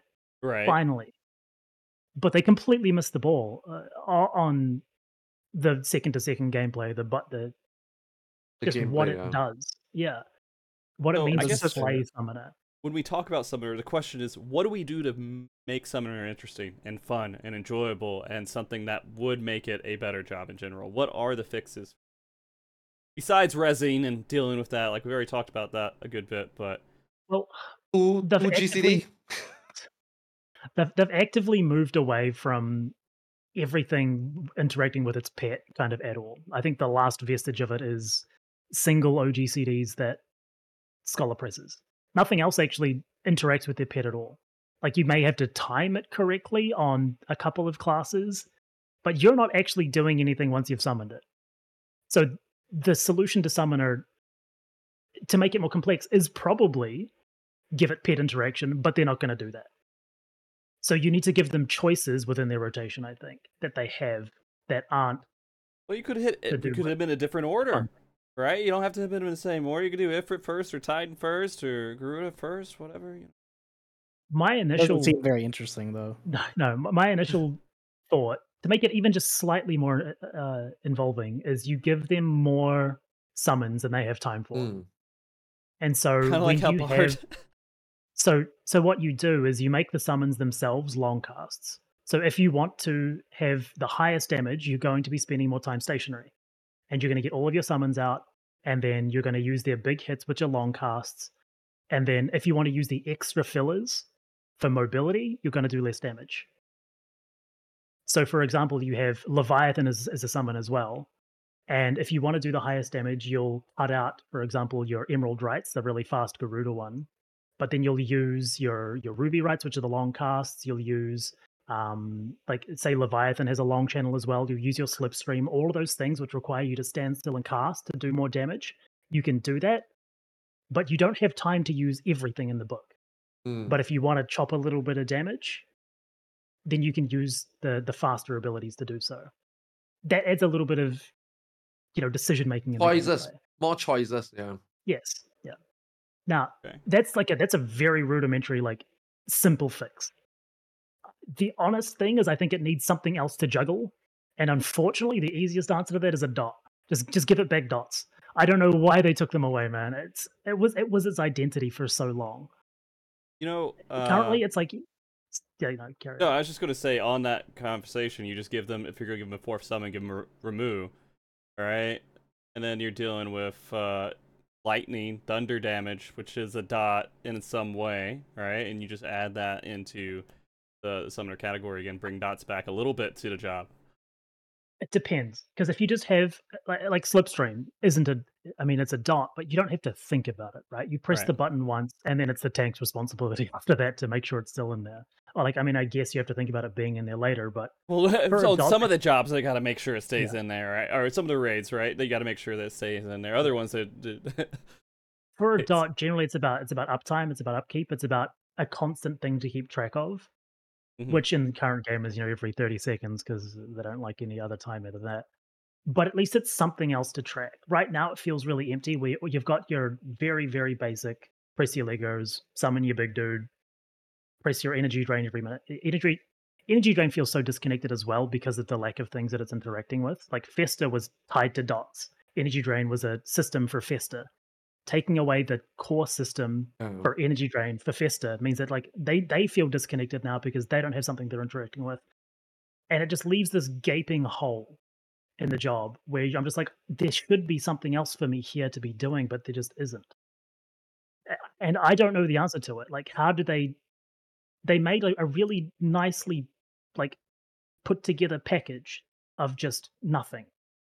You know, someone in chat just said add Ramuh and Shiva to something. I was like, what would Shiva really bring? But, but you know what Shiva could bring? Ice movement to your character, where you slide in a direction, sort of like Avant, right? And you just kind of slide in that direction really quick, and then you add, you're adding movement. I mean, you can steal you can steal directly from Ninja and have Shiva use a a bind like Hyo, uh, Hyoton, and then when you have a cooldown up, she does a diamond dust and does huge damage instead. You Hmm. literally just steal what uh, Kassatsu does to Hyo, uh, to Hyoton and turn it into Hyosho. Ev- Even just that, you now have an extra thing to think about every minute or every other minute. Just just something else to do other Mhm. than like what Sophia says, right? Choice choices, right? It doesn't even need to be like Sa- Shiva has to be part of the rotation always up on CD up. No, maybe just because that one minute buff is up, that specific summon is Shiva. And after that, that one minute, even though Shiva is up, no, you're not gonna use Shiva, right? Because you don't have that buff to, you know, like he said, increase this one ability, right? So it's just one more thing to track, you know, because right now it's uh, I, I I don't know how how do you design job 10 years later? Yes, you simplify some job, and then summoner become like that. And then black mage is still like so complex. Red mage is okay, not difficult, but at least I don't know. I I, I, just, I just don't know.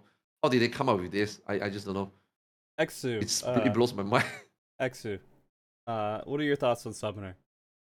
I actually really like Sfia's idea of, of having it have more summons than it has time to fit in like a normal like 60 second window. Um, you know, you can give it, for example, three more summons, maybe you give it, you know, Leviathan, Ramuh, Shiva, or or whatever you want to call it. Um obviously there's gonna end up being some optimal, you know, use these three, uh, skip Garuda or whatever you want to call it, that people will find out and people will try and maximize their DPS that way. But then you'll get into the weeds of people being, oh, I want to build spell speed summoner now because I can maybe get five out of the six instead of three, and that that creates some at least some interesting, you know, Mm. slightly different, slightly different gameplay uh, elements that someone can do. And you know, spell speed summoner is also kind of a meme because stuff starts falling out of raid buffs, um, which you know teammates don't like. A lot of people are very damage focused, parse pilled in this community, and you know if someone's not playing into your buffs, they don't really like that. But if there's some alternative um, playstyle that uh, fits in that way, I think that would be pretty interesting.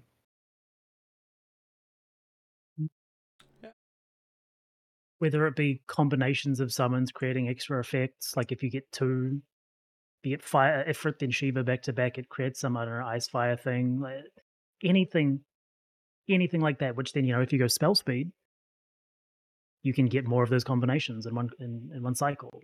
But if you don't go spell speed, your things just do more damage. So like, just having anything else, just anything else. Anything else? Okay, yeah, that's right fair. now it's just a blank canvas, really. Yeah. I'm Uh, I'm uh I am ninety percent sure we're gonna see Ramuh added in. That has been mean, requested for so some- long. something has to be in, man. it doesn't Some- it- it's doesn't just- matter what is wrong. Something j- needs to come in.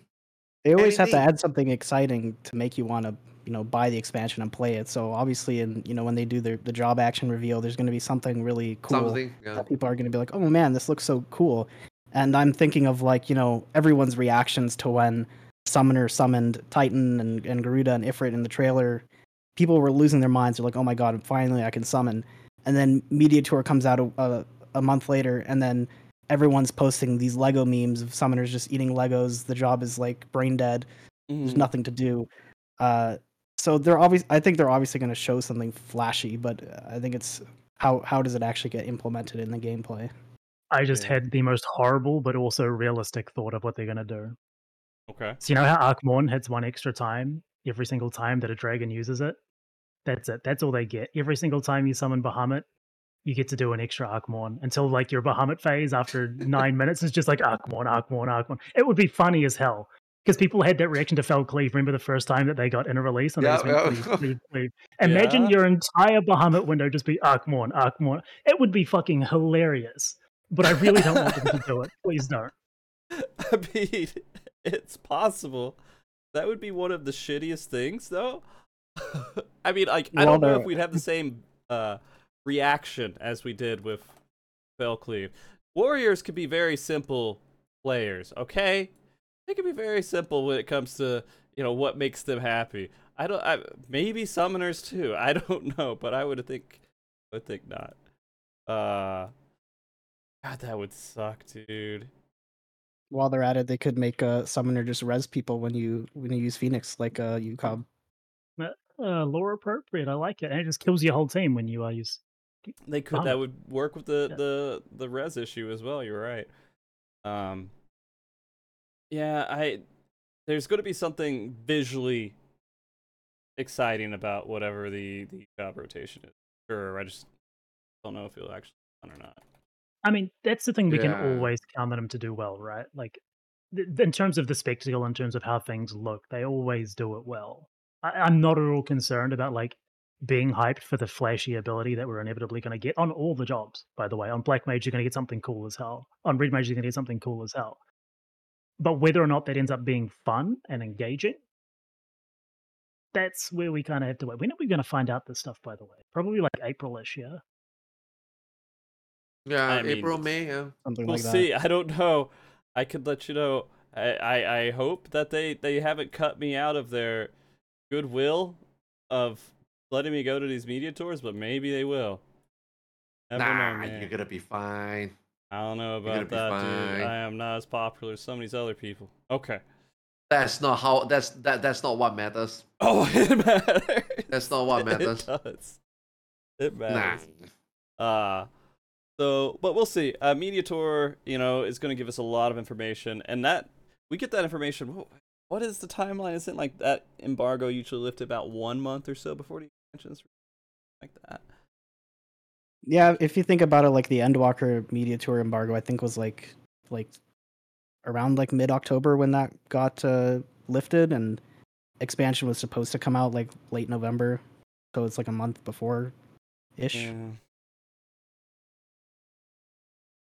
All right. Well, we'll see. We'll see. I'm. I. I. I think there's a lot to do with casters. I don't. I, I honestly think Black Mage is not going to get anything. Black Mage is going to be exactly the same.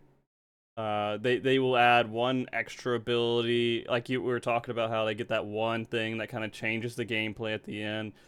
But wanna know what the is? idea and the style of it's going to be pretty good because if they want to make it's it better, gonna be Go it's ahead. going to be a third polyglot stack, and they're going to get a stack, uh, an ability that spends two stacks at once, just like. I was Down. about to say that. Just like double down. Yeah. Yeah, I really hope they gonna don't do fuck that. you even more. Yeah. that's that's the really, really, really boring, easy option if they decide to do it. Please don't do it. Okay.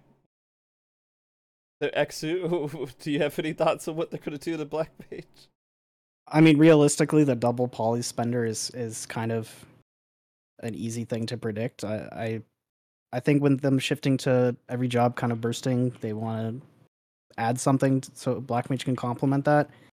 Um, what I would want to see, honestly, a lot of the things I want to see on Black Mage are just sharing some of the quality of life changes they got at level 80 and 90 to some of the earlier levels. I have been doing a lot of level 70 ultimates on Black Mage, and it is honestly like not even not even a job at level 70 um, there's Why there's things like instant?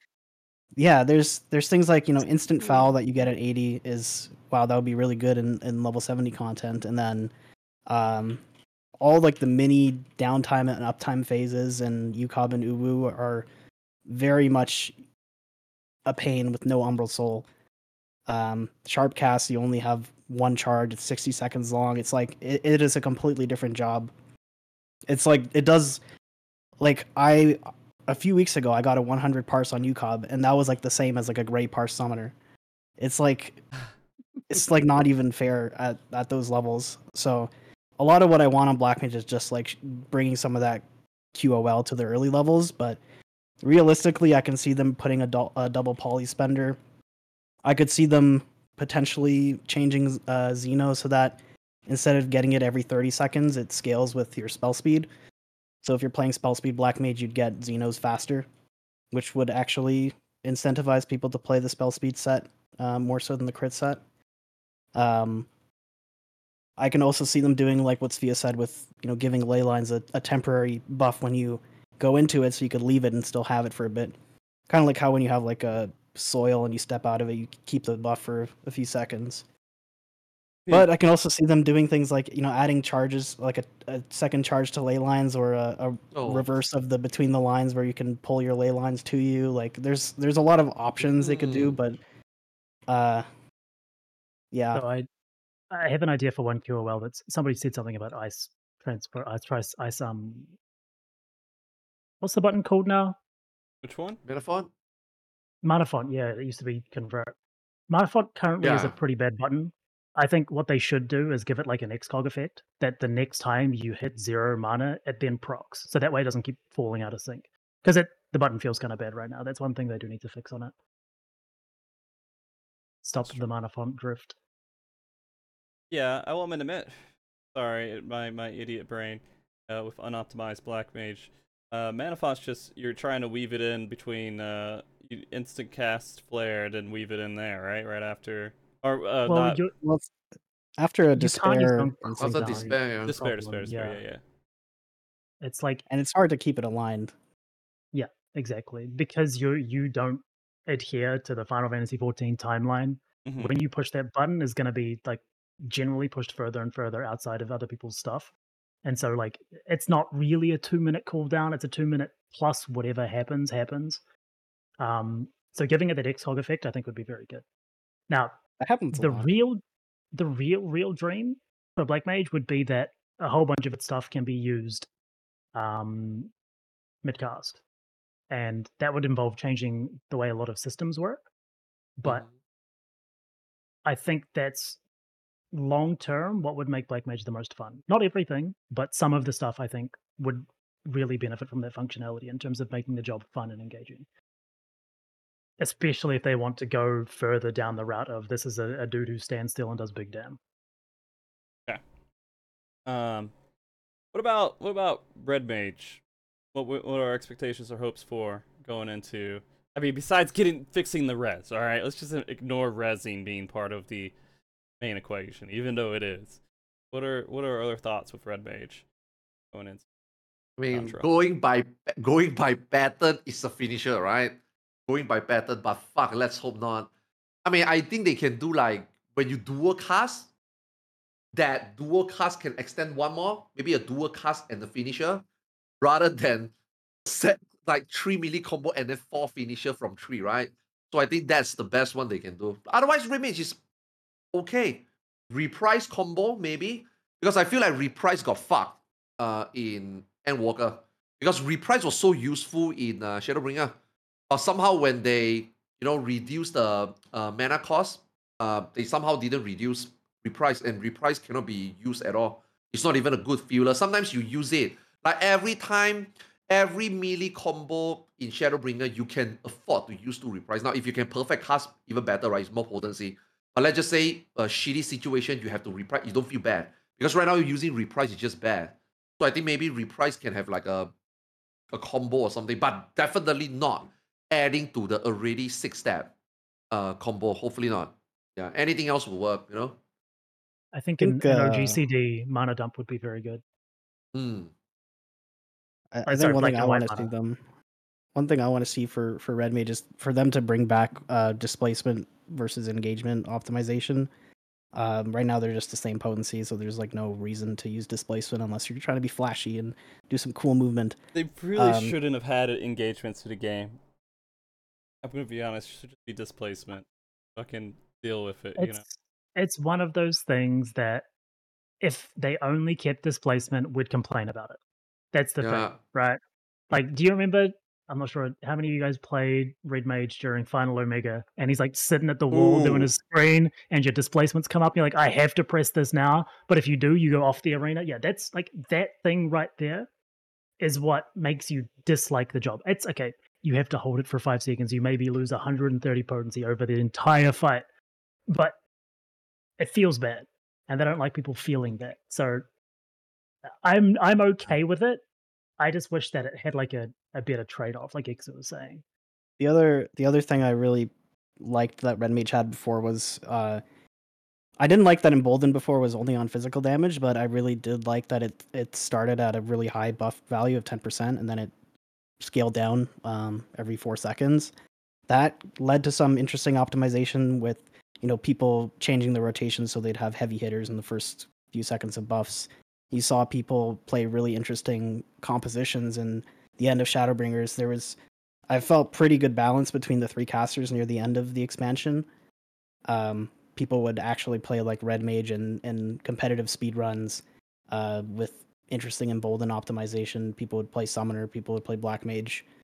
So old embolden was kind of cool with the the scaling, but it wasn't cool with only buffing physical jobs. Yeah.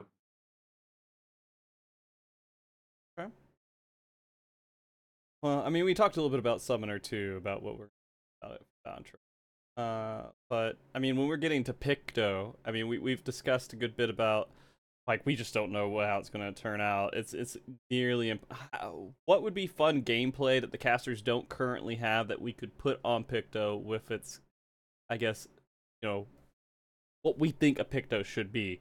Doing this painting over time, right? I mean, it, it, that's the whole premise of it is that you're doing this painting over time, which one in two minutes, yeah. Um, Hmm. but I mean, I don't know what else uh, they could really do to make it uh, super interesting other than just showing a lot of really cool painted type art style graphics with its attacks. I mean, aesthetics wise, it just it, it's gonna be fine. Aesthetics wise, like we Yeah. say, like it's gonna look good, right? Play style wise, I'm thinking more like, I mean, Okay, okay, okay. If they remove dot from, you know, it's like it's the same for Viper, right? They remove all the poison and dot from Ninja. Viper is probably gonna get it this time, right? So let's just say if they remove dot from Summoner, there is a chance that it actually made its way into Picto. That's, that's lead poisoning. Like, what are you giving them? I don't. I mean, maybe shove your paintbrush into the mob. I don't know, right? But I think like casting wise, maybe it will cast like healers, you know? It's not gonna be like Red Mage where it's like, you know, you only cast one um uh, half the time. But like and then Black Mage is, you know, always full casting. So maybe Pictomancer is gonna be like White Mage, you know, 1.5 cast or maybe two second cast. So you actually can move in between. But I don't know. But re- really can't tell what they're gonna I mean, what, what when they you're plan to do painting, with you're it. not moving in real life, right? You're not moving around a lot. You're staying kind of in an idle spot painting. So they Did say that they'll have some hardcasted and some instant Mm. abilities, so it's, it's probably Yeah. going to be something similar to to Red Mage in terms of overall flow, and that you're not completely immobile, but you have to plan your movement, which is like the way that a caster should be. hmm. The thing that I realized though is when you're talking about giving it a dot, is they could literally give it a dot called dot, and it would be more appropriate. It would make sense, right? I don't think they're going to do it, but it'd be cool. Mm, Yeah, what? i- Yeah. It just uh, what? What's what's that called again? It's point pointillism or whatever it's called. Uh, yeah, make that the dot, or you just like. Yeah, I can see it. All right, all right. Ecto, what's your thoughts on this, man? Uh, Ex- I think I think Picto I think Picto is gonna you know be able to just like draw two elements, combine them. You summon in, like a, a monster basically. You know they did the Moogle in the trailer, they did the Spriggan and the um the overall Dawntrail trailer. So it's probably just gonna be some sort of Mudra combination system where you can make things Mm. like that. The other thing I've been thinking of is like the whole game has like the elemental wheel lore uh thing so they might have a you know that you can use elements that are like astral focused and then umbral focused i know that's kind of black mage's thing but um black mage only has like fire and ice yeah. really They could do that with a color wheel and go opposites. Hmm. yeah i think i felt like they were Telepharyn. Yeah, doing something cool. like that in the trailer when he they they like did some sort of shift before he started they started casting like other elements but um yeah i think that it might do something like that Yeah, they could also they could also make pictomancer draw uh like a cool circle on the ground that makes everyone cast faster when you stand in it Everyone cast faster. Yeah everyone. They could have like uh, uh they could have one called uh rinse do. It's like an ability and so like you know commission, tons of commissions are out there now. It's just like commission time or whatever you just start speed painting lots of shit. Just to- Oh, uh god damn it dude. The- like the one thing I think they will do is they talked about in the design of it that they're going to do, you know, they can draw things and they can draw landscapes. And I'm pretty sure the landscapes will be your like raid wide things. They'll be your, your party abilities, whether they be defensive or offensive or, or whatever, completely utility based. hmm. But we saw like like a like a mountain range sort of thing was one of them that we saw. So whether that's like I don't know, everybody actually goes out and touch grass. That'd be a pretty sick raid buff for some groups, but like that's I think what they're going to tie into because they need a way to do it, and, and I think just having a regular two minute button that you press would be kind of boring.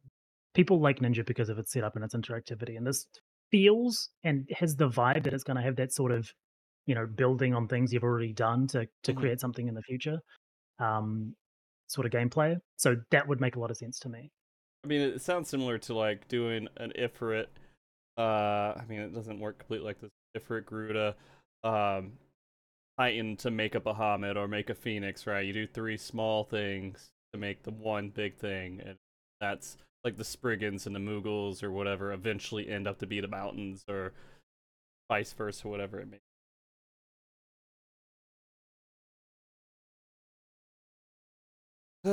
well, I mean, we'll see.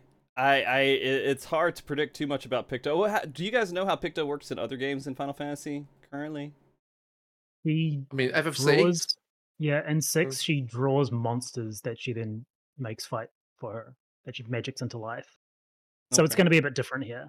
I mean, it, it's Mm. there's some of that in terms of her like making the Moogle and stuff, but the primary form of of way that she attacks Realm and Six is just monsters. Which we Speak as already kind of got from the trailer and everything.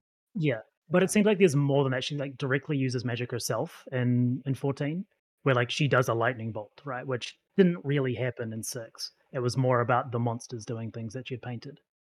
So we've also this time they will deviated a little also- This time also will be have weapons, right? They also say that you can pin weapons and do weapon skills, you know. So Mm. maybe it's a little bit of everything here and there. Maybe there's choices, right? You can choose which actions make sense for the the moment you're in.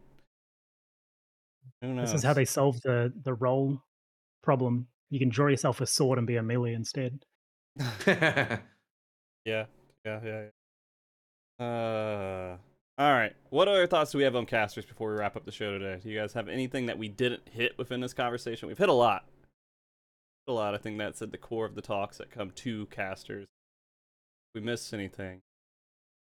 Blue mage doesn't count, guys. We're not going to talk. Nah, nah, nah, nah, nah, nah, nah, nah. We're limiting the I- conversation without Blue.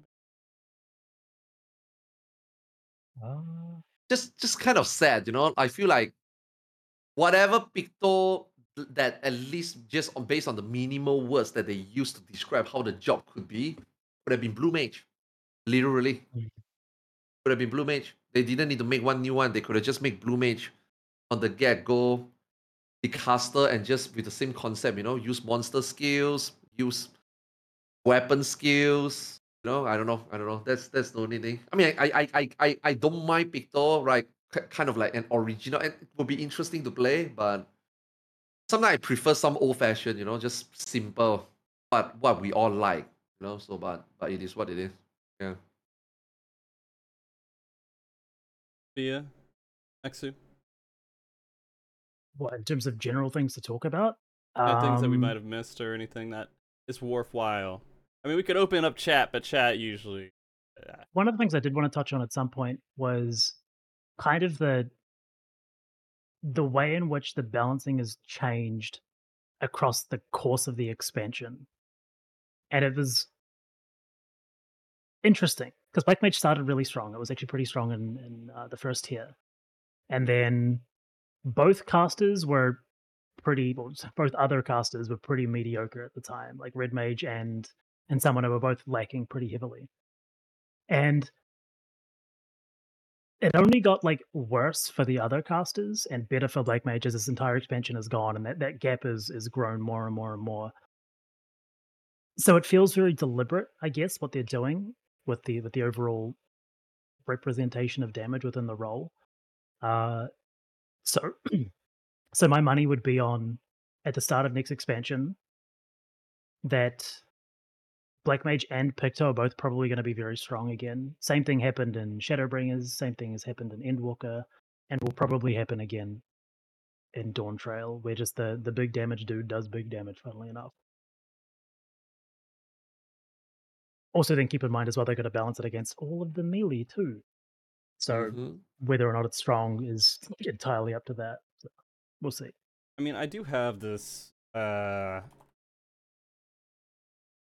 bad take where they should just make all the jobs fun and just say, you know, f the balance for a bit and just fuck it. You know, we, we have too many That's what they- jobs. They need to stop wasting time trying to make every. Oh, sorry, I got through. Some... All right, here we go. they should stop trying Oh. to make everything completely balanced for raid and just encourage other people to play other jobs that are more efficient to it while just swapping that fucking meta around every once in a while, right? Just let it be where some jobs are sometimes going to be the right choice and sometimes jobs are not going to be the right choice and encourage people playing other jobs because that's what the, this game is based around right now is letting you play a whole bunch of jobs.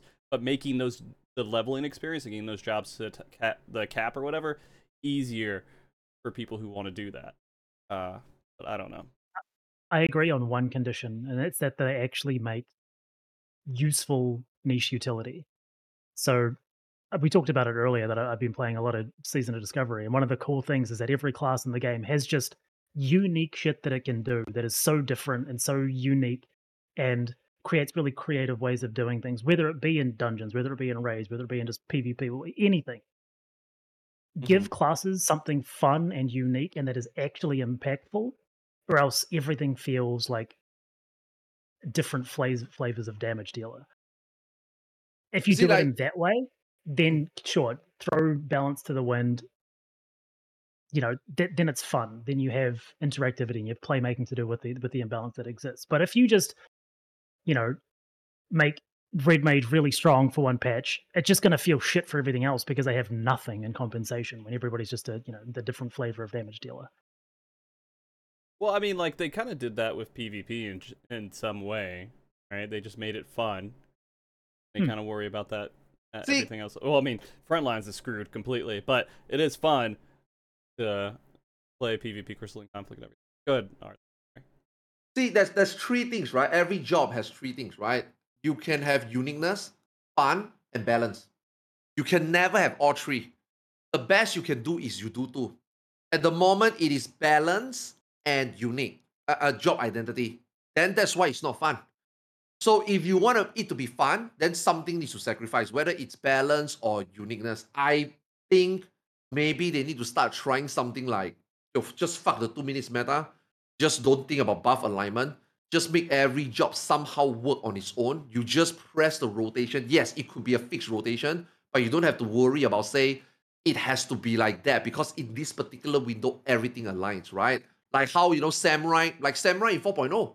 I don't think samurai in 4.0 you particularly need to do work. It just fall naturally, right? And then um like I will say black mage as well, right?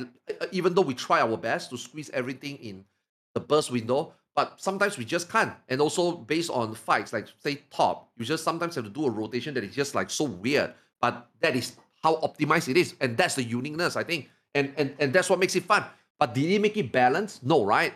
But when they buff the job, yes, it, it seems balanced because oh my god, I'm, I'm I'm doing so many different lines, so many different uh, opener, reopener, and it just do good damage. Good, right? But actually, did you really optimize?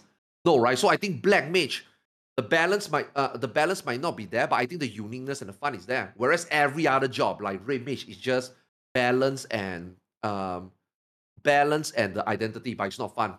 So I think you know, like you say, sometimes maybe they just need to say, say fuck it. All the jobs just play by yourself. You don't have to worry. There's no dependency, right? But obviously, you know, whatever job you comes with, there still need to be a balance where the boss HP needs to be correct, where it dies at a certain time and not like, holy shit, you just bring eight of the best and just power three, right? But I don't know whether they I think they doubled down too much on the two minutes already. I don't know whether they want to change. I mean, by the way, Yoshi P blame us for that. Yeah, By the way, Yoshi P funny. us yeah, yeah, for that it, by the way. Yeah. Yeah. So that's kind of our fault actually. So one of the things when it comes to job balance and job design as well is that it goes like hand in hand with fight design. You can have the most fun, most engaging jobs ever, perfectly balanced, but if the fights don't properly reward what they do, it doesn't matter. Likewise, you can have the most exciting, most well designed fights with boring jobs, and it's not going to feel rewarding. So they can do as much as they want to to the jobs, as long as it they make the content to properly reward it and make it feel good to do then that's how you make like everything work and and rating content be fun so i mean i'm kind of still undecided about how i feel about the way that content uh, and and fight design has gone particularly towards the end of this expansion I, i'm still excited to see what they do next expansion and uh, how that plays into what they're doing now with jobs see Ninja's perfect. If you actually think about it, Ninja is perfect.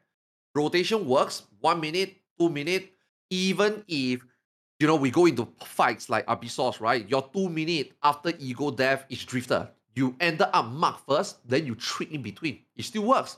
The gauge, it works. If you want to be the people that hold, it works. Just just because you gain a few more gauge, you put in one more buffer, not that impactful. Compare other jobs. Gunbreaker lacking one bullet, GG.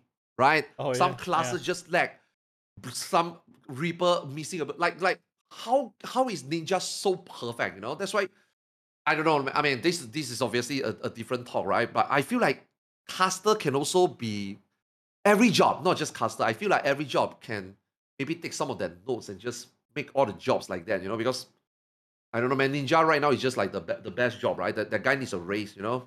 Oh, okay, okay. But at the beginning of the expansion, he always fucks it up. but he always make the right choice on on on on on say a rework or changes, always the right choice. So hopefully, hopefully, hopefully casters will also like take uh, take some notes from some of the some of the good classes like Ninja in particular. I think a lot of it is actually, if you look at Ninja and look at Black Mage, that kind of shows you why the the discrepancies there. Ninja has so many small contributing parts to the overall picture. Black Mage has one, and it's called Fire Four. Like that's Yeah. it, right? Like, That's just kind of how it goes. You, you you make Fire Four better, you make Fire Four worse. Whereas Ninja, they can get these little knobs to tune, right? And and they can make it so it gets to that perfect level of balance and fun and works in every uh, situation. So uh, it's more making giving them more to do. And It's the same problem with Summoner. It's exactly what I was talking about with Summoner. It needs more going on in there. It's just going to be this shell that it currently is. All right. Well, with all that said, I guess we could start just wrapping up here. Um, I, this has been a fun talk, guys. This is actually I I'm glad I I did my little journey before we had this show. Uh, I got yeah. I feel a little bit more confident about having these kind of conversations at least. Uh, having the base core of it. Uh, so this has been fun. I hope everybody watching has enjoyed this show so far. Uh, before we do the closing outro things that you want to say and everything going on, I do have uh, a sponsor for this show, and it'll be a sponsor going on all the way until uh, around Octoberish, uh, which is a convention for Final Fantasy XIV. There's actually going to be uh, a a really cool company that is putting together a convention called Gateway Fate. It's in St. Louis. It'll be in October, so it'll be like right after right after the Savage raids, right before the Ultimate comes out. I would think is kind of the aiming of that. Uh, but they're going to be doing it in October. Let me go ahead and I'm just going to since I haven't uh, read anything on them. I'm going to give you the full like blurb here. Give me one second here and just hang tight. And there's going to be something I think you like too, Arthur. Just give me Hmm. all right, Gateway Fate. Uh, join your fellow adventurers at the new unofficial Final Fantasy XIV con- uh, convention. Uh, Gateway Fate taking place in October 12th and 13th at the St. Charles Convention Center near St. Louis, Missouri. Uh, pre-reg starts March 1st, so coming up pretty quick this next weekend. You could go and get a pre-reg on there uh, with an early bird discount on regular two-day badges. While those looking for extra content should make sure to get the Scion Pass for additional fan merch uh, and two exclusive evening performances featuring a, guit- uh, guitarist named John Oeth. Uh, I was going to play some of their music, but I don't have it on me right now. We'll get it next time. Followed by a Dragcidia show uh, produced by Oriana uh, Peyron. If you guys are familiar, I'm sorry if I'm mispronouncing somebody's uh, with them. Uh, event content includes uh, themed activities that can be enjoyed by Final Fantasy XIV fans, regular uh, attendees such as like uh, fortune telling, console gaming, photo booth, and more to it. Uh, enjoy the themed concession menus related to game content and Japanese street food. Uh, and be sure to take part in the special costume contest uh, with fashion report elements. Special guests include Britt Baron, the voice of Tifa in Final Fantasy VII Remake and Rebirth. Uh, cosplayers Turtle Smithy, uh, Melinda Chan, and Akakochika. I'm sorry, I said that probably horribly. Uh, cosplay. Hang out, shop, have fun at our big theme party. Produced uh, Alliance style raid by team members from Anime St. Louis. So if you guys are interested in that, that's kind of a fan one. Let me throw up some of the uh, images for it. This is the main one. It's going to be at this embassy hotel or near it here. Uh, the artist for the Scion passes again, John Oeth here special. If you look, just Google, Google this guy here. Look up his uh, music. He has a lot of Final Fantasy 14 covers uh, with classical guitar that actually are really good. Uh, then we have a drag show that is going to be here by Oriana uh, Perrin uh, that you will get with those Scion passes, uh, and also VIP merch here. And I don't have all the details, but here are some hints to what those merch is going to be like. There's a Marlboro, Omega, a gill sack, and it looks like uh, crafting some food, maybe making some cookies. I'm not sure what that is. Not sure what that is. And also, there's a uh, looks like Wondrous Tales up there to left left those stickers. So I don't know. This is the hints that we've been uh, we've been given.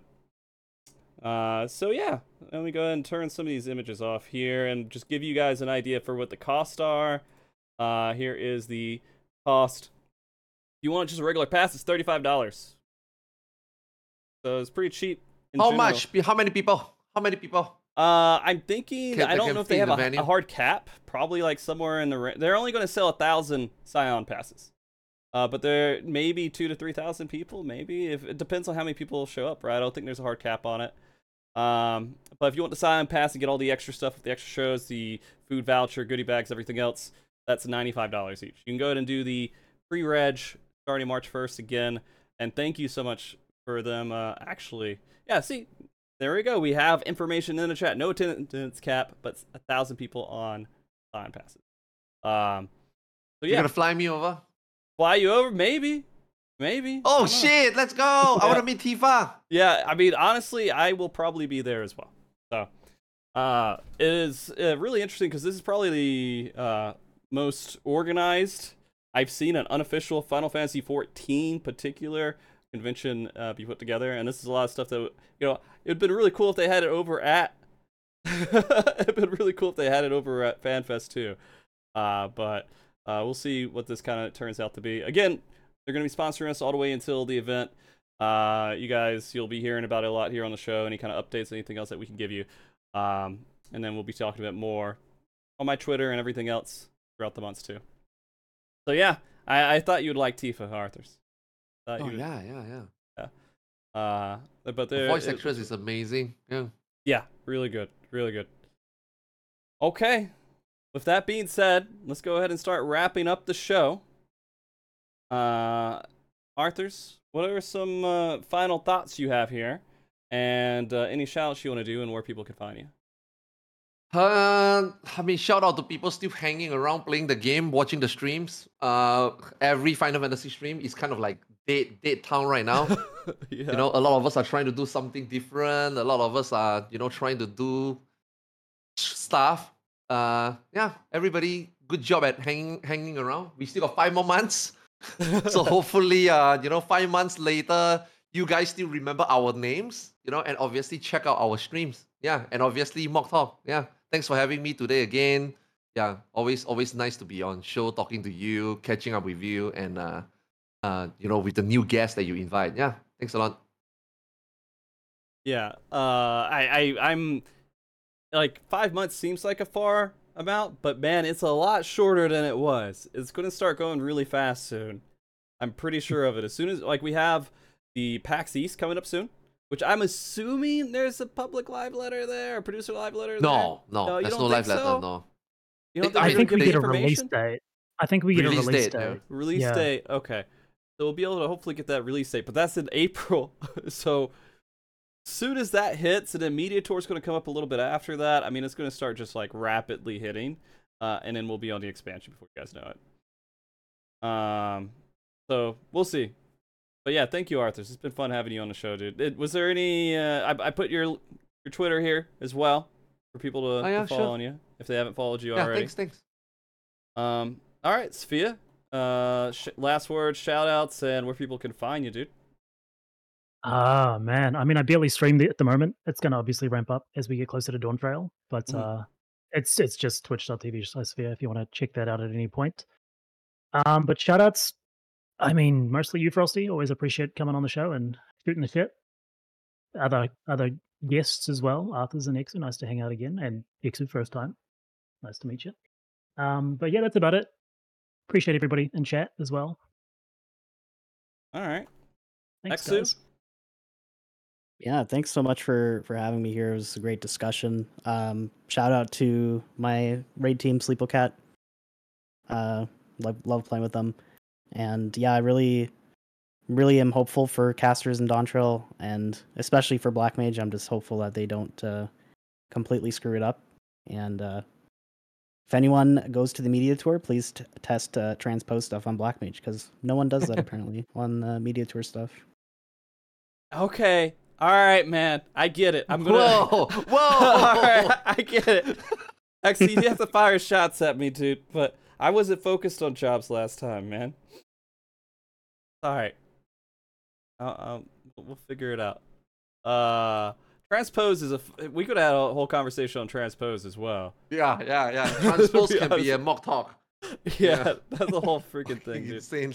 Actually, I appreciate you coming on to it, especially you know first time here. We have probably the most veteran uh, guest on the show, Arthars, and the first time guest here. Actually, I think so. I think so. I just graduated. You know, Sfia has been. Dude, I mean, I haven't said this the whole show, man. Like, you two are fucking insane, man. The, the fact that you guys can play so many different of version of Black Mage and keep it up till now. And thanks, by the way, Eksu, for those spreadsheet, even though, holy shit, it doesn't make sense to me. But when you play it, you do it, it, it start making sense. I mean, start making sense. I, I feel like after doing top, now that when I go PF and I even YOLO rotation, it kind of feels like I got more control now. But but still, man, the fact that you guys can play this class um Mhm. over the years, and, and and also a lot of black mages out there, right? You you guys are fucking insane. Yeah, a different level. Yeah, different game. deep- really. It's the job to go and dive into a deep hole. I mean, it's it's one the ones you can. Um, and also, by the way, guys, I did put the uh, I did. I'm gonna spam it here because this is the link if you guys want to go get all the information for getting tickets, you know, hotel information, everything else. That's the link to go to. I'll put it in a YouTube video as well, uh, so you guys can have access to it. I should have put it a little bit earlier, but it's there for you right now. Um, I gotta say, uh, right now, playing Final Fantasy 14 to kind of my initial thoughts on casters. You know, Sage. I love healing. I love. I don't think I'll ever not heal Party Finder because it's my most enjoyable thing in the game right now. Uh, but playing Black Mage in particular, and sorry if this came, you know, sort of centric towards Black Mage a lot during the conversation today, but it is one of the best jobs that they have done, and I, I encourage Square Enix to take that as inspiration. Right, that there's so many people who enjoy playing Black Mage, and to try to make other jobs have that kind of fan base around it with the play style and everything else instead of just trying to make everything so the people who want to pretend to be like I'm a black mage. That's the only reason I'm playing it. I love playing it. It's fun. I, I get to cast spells and I want to be in raids and that's it? That's that's I I, I don't want to go in that direction. Uh, I mean everybody should be included in raids but they should be fun too. Um but yeah black mage is my second favorite job out of all jobs. All right. Well, guys, thank you for watching. I know we haven't done a lot of Saturday shows uh, in a while. We'll be doing more as the expansion's getting closer. We're going to be doing uh, a decent bit on all the different roles and everything else. Uh, I'll be continuing my journey in DSR tomorrow. If you guys want to check that, we've just hit the Enrage on P4. Uh, so we're starting to kind of get into the meat of things soon. Uh, that fight's going to get a little bit silly for me. It's I'm going to guys let you know. I feel like DSR is harder than top so far for prog. I think so. personally. Yeah. Really? so it's rough right now. I mean, I'm I'm getting you. I'm I'll be able to tell after I'm done with the fight, but right now it it hurts. It hurts. It's probably the prog part of it. Um, yeah. I mean, we'll see. Hawk face. Nidhogg face is rough. Yeah. with the towers, the P three you talked about, yeah, yeah, Yeah, that yeah. the it's taken me a bit. I mean, it's funny because they do that right, and then they go into like something that's I guess maybe kind of tank difficulty wise right afterwards. But as a healer, I do fucking nothing during that. It feels super easy. And then when you get into P four, apparently it's kind of a joke once you understand it. So it's just such a weird transition and difficulty. But anyways, thank you all for watching. Thank you to guests, Arthars, Sfia, Eksu, for coming here and talking with me. This has been a wonderful conversation. And uh, we'll hopefully be back, possibly even next week. Uh, keep a track on my Twitter. Just make sure you have updates for all the shows that are coming up. And uh, again, thank you to Gateway Fate for sponsoring the show. Guys, uh, you know, see y'all next time. Be good. Bye, everybody. Say bye. Everybody say bye and wave. Bye. Bye.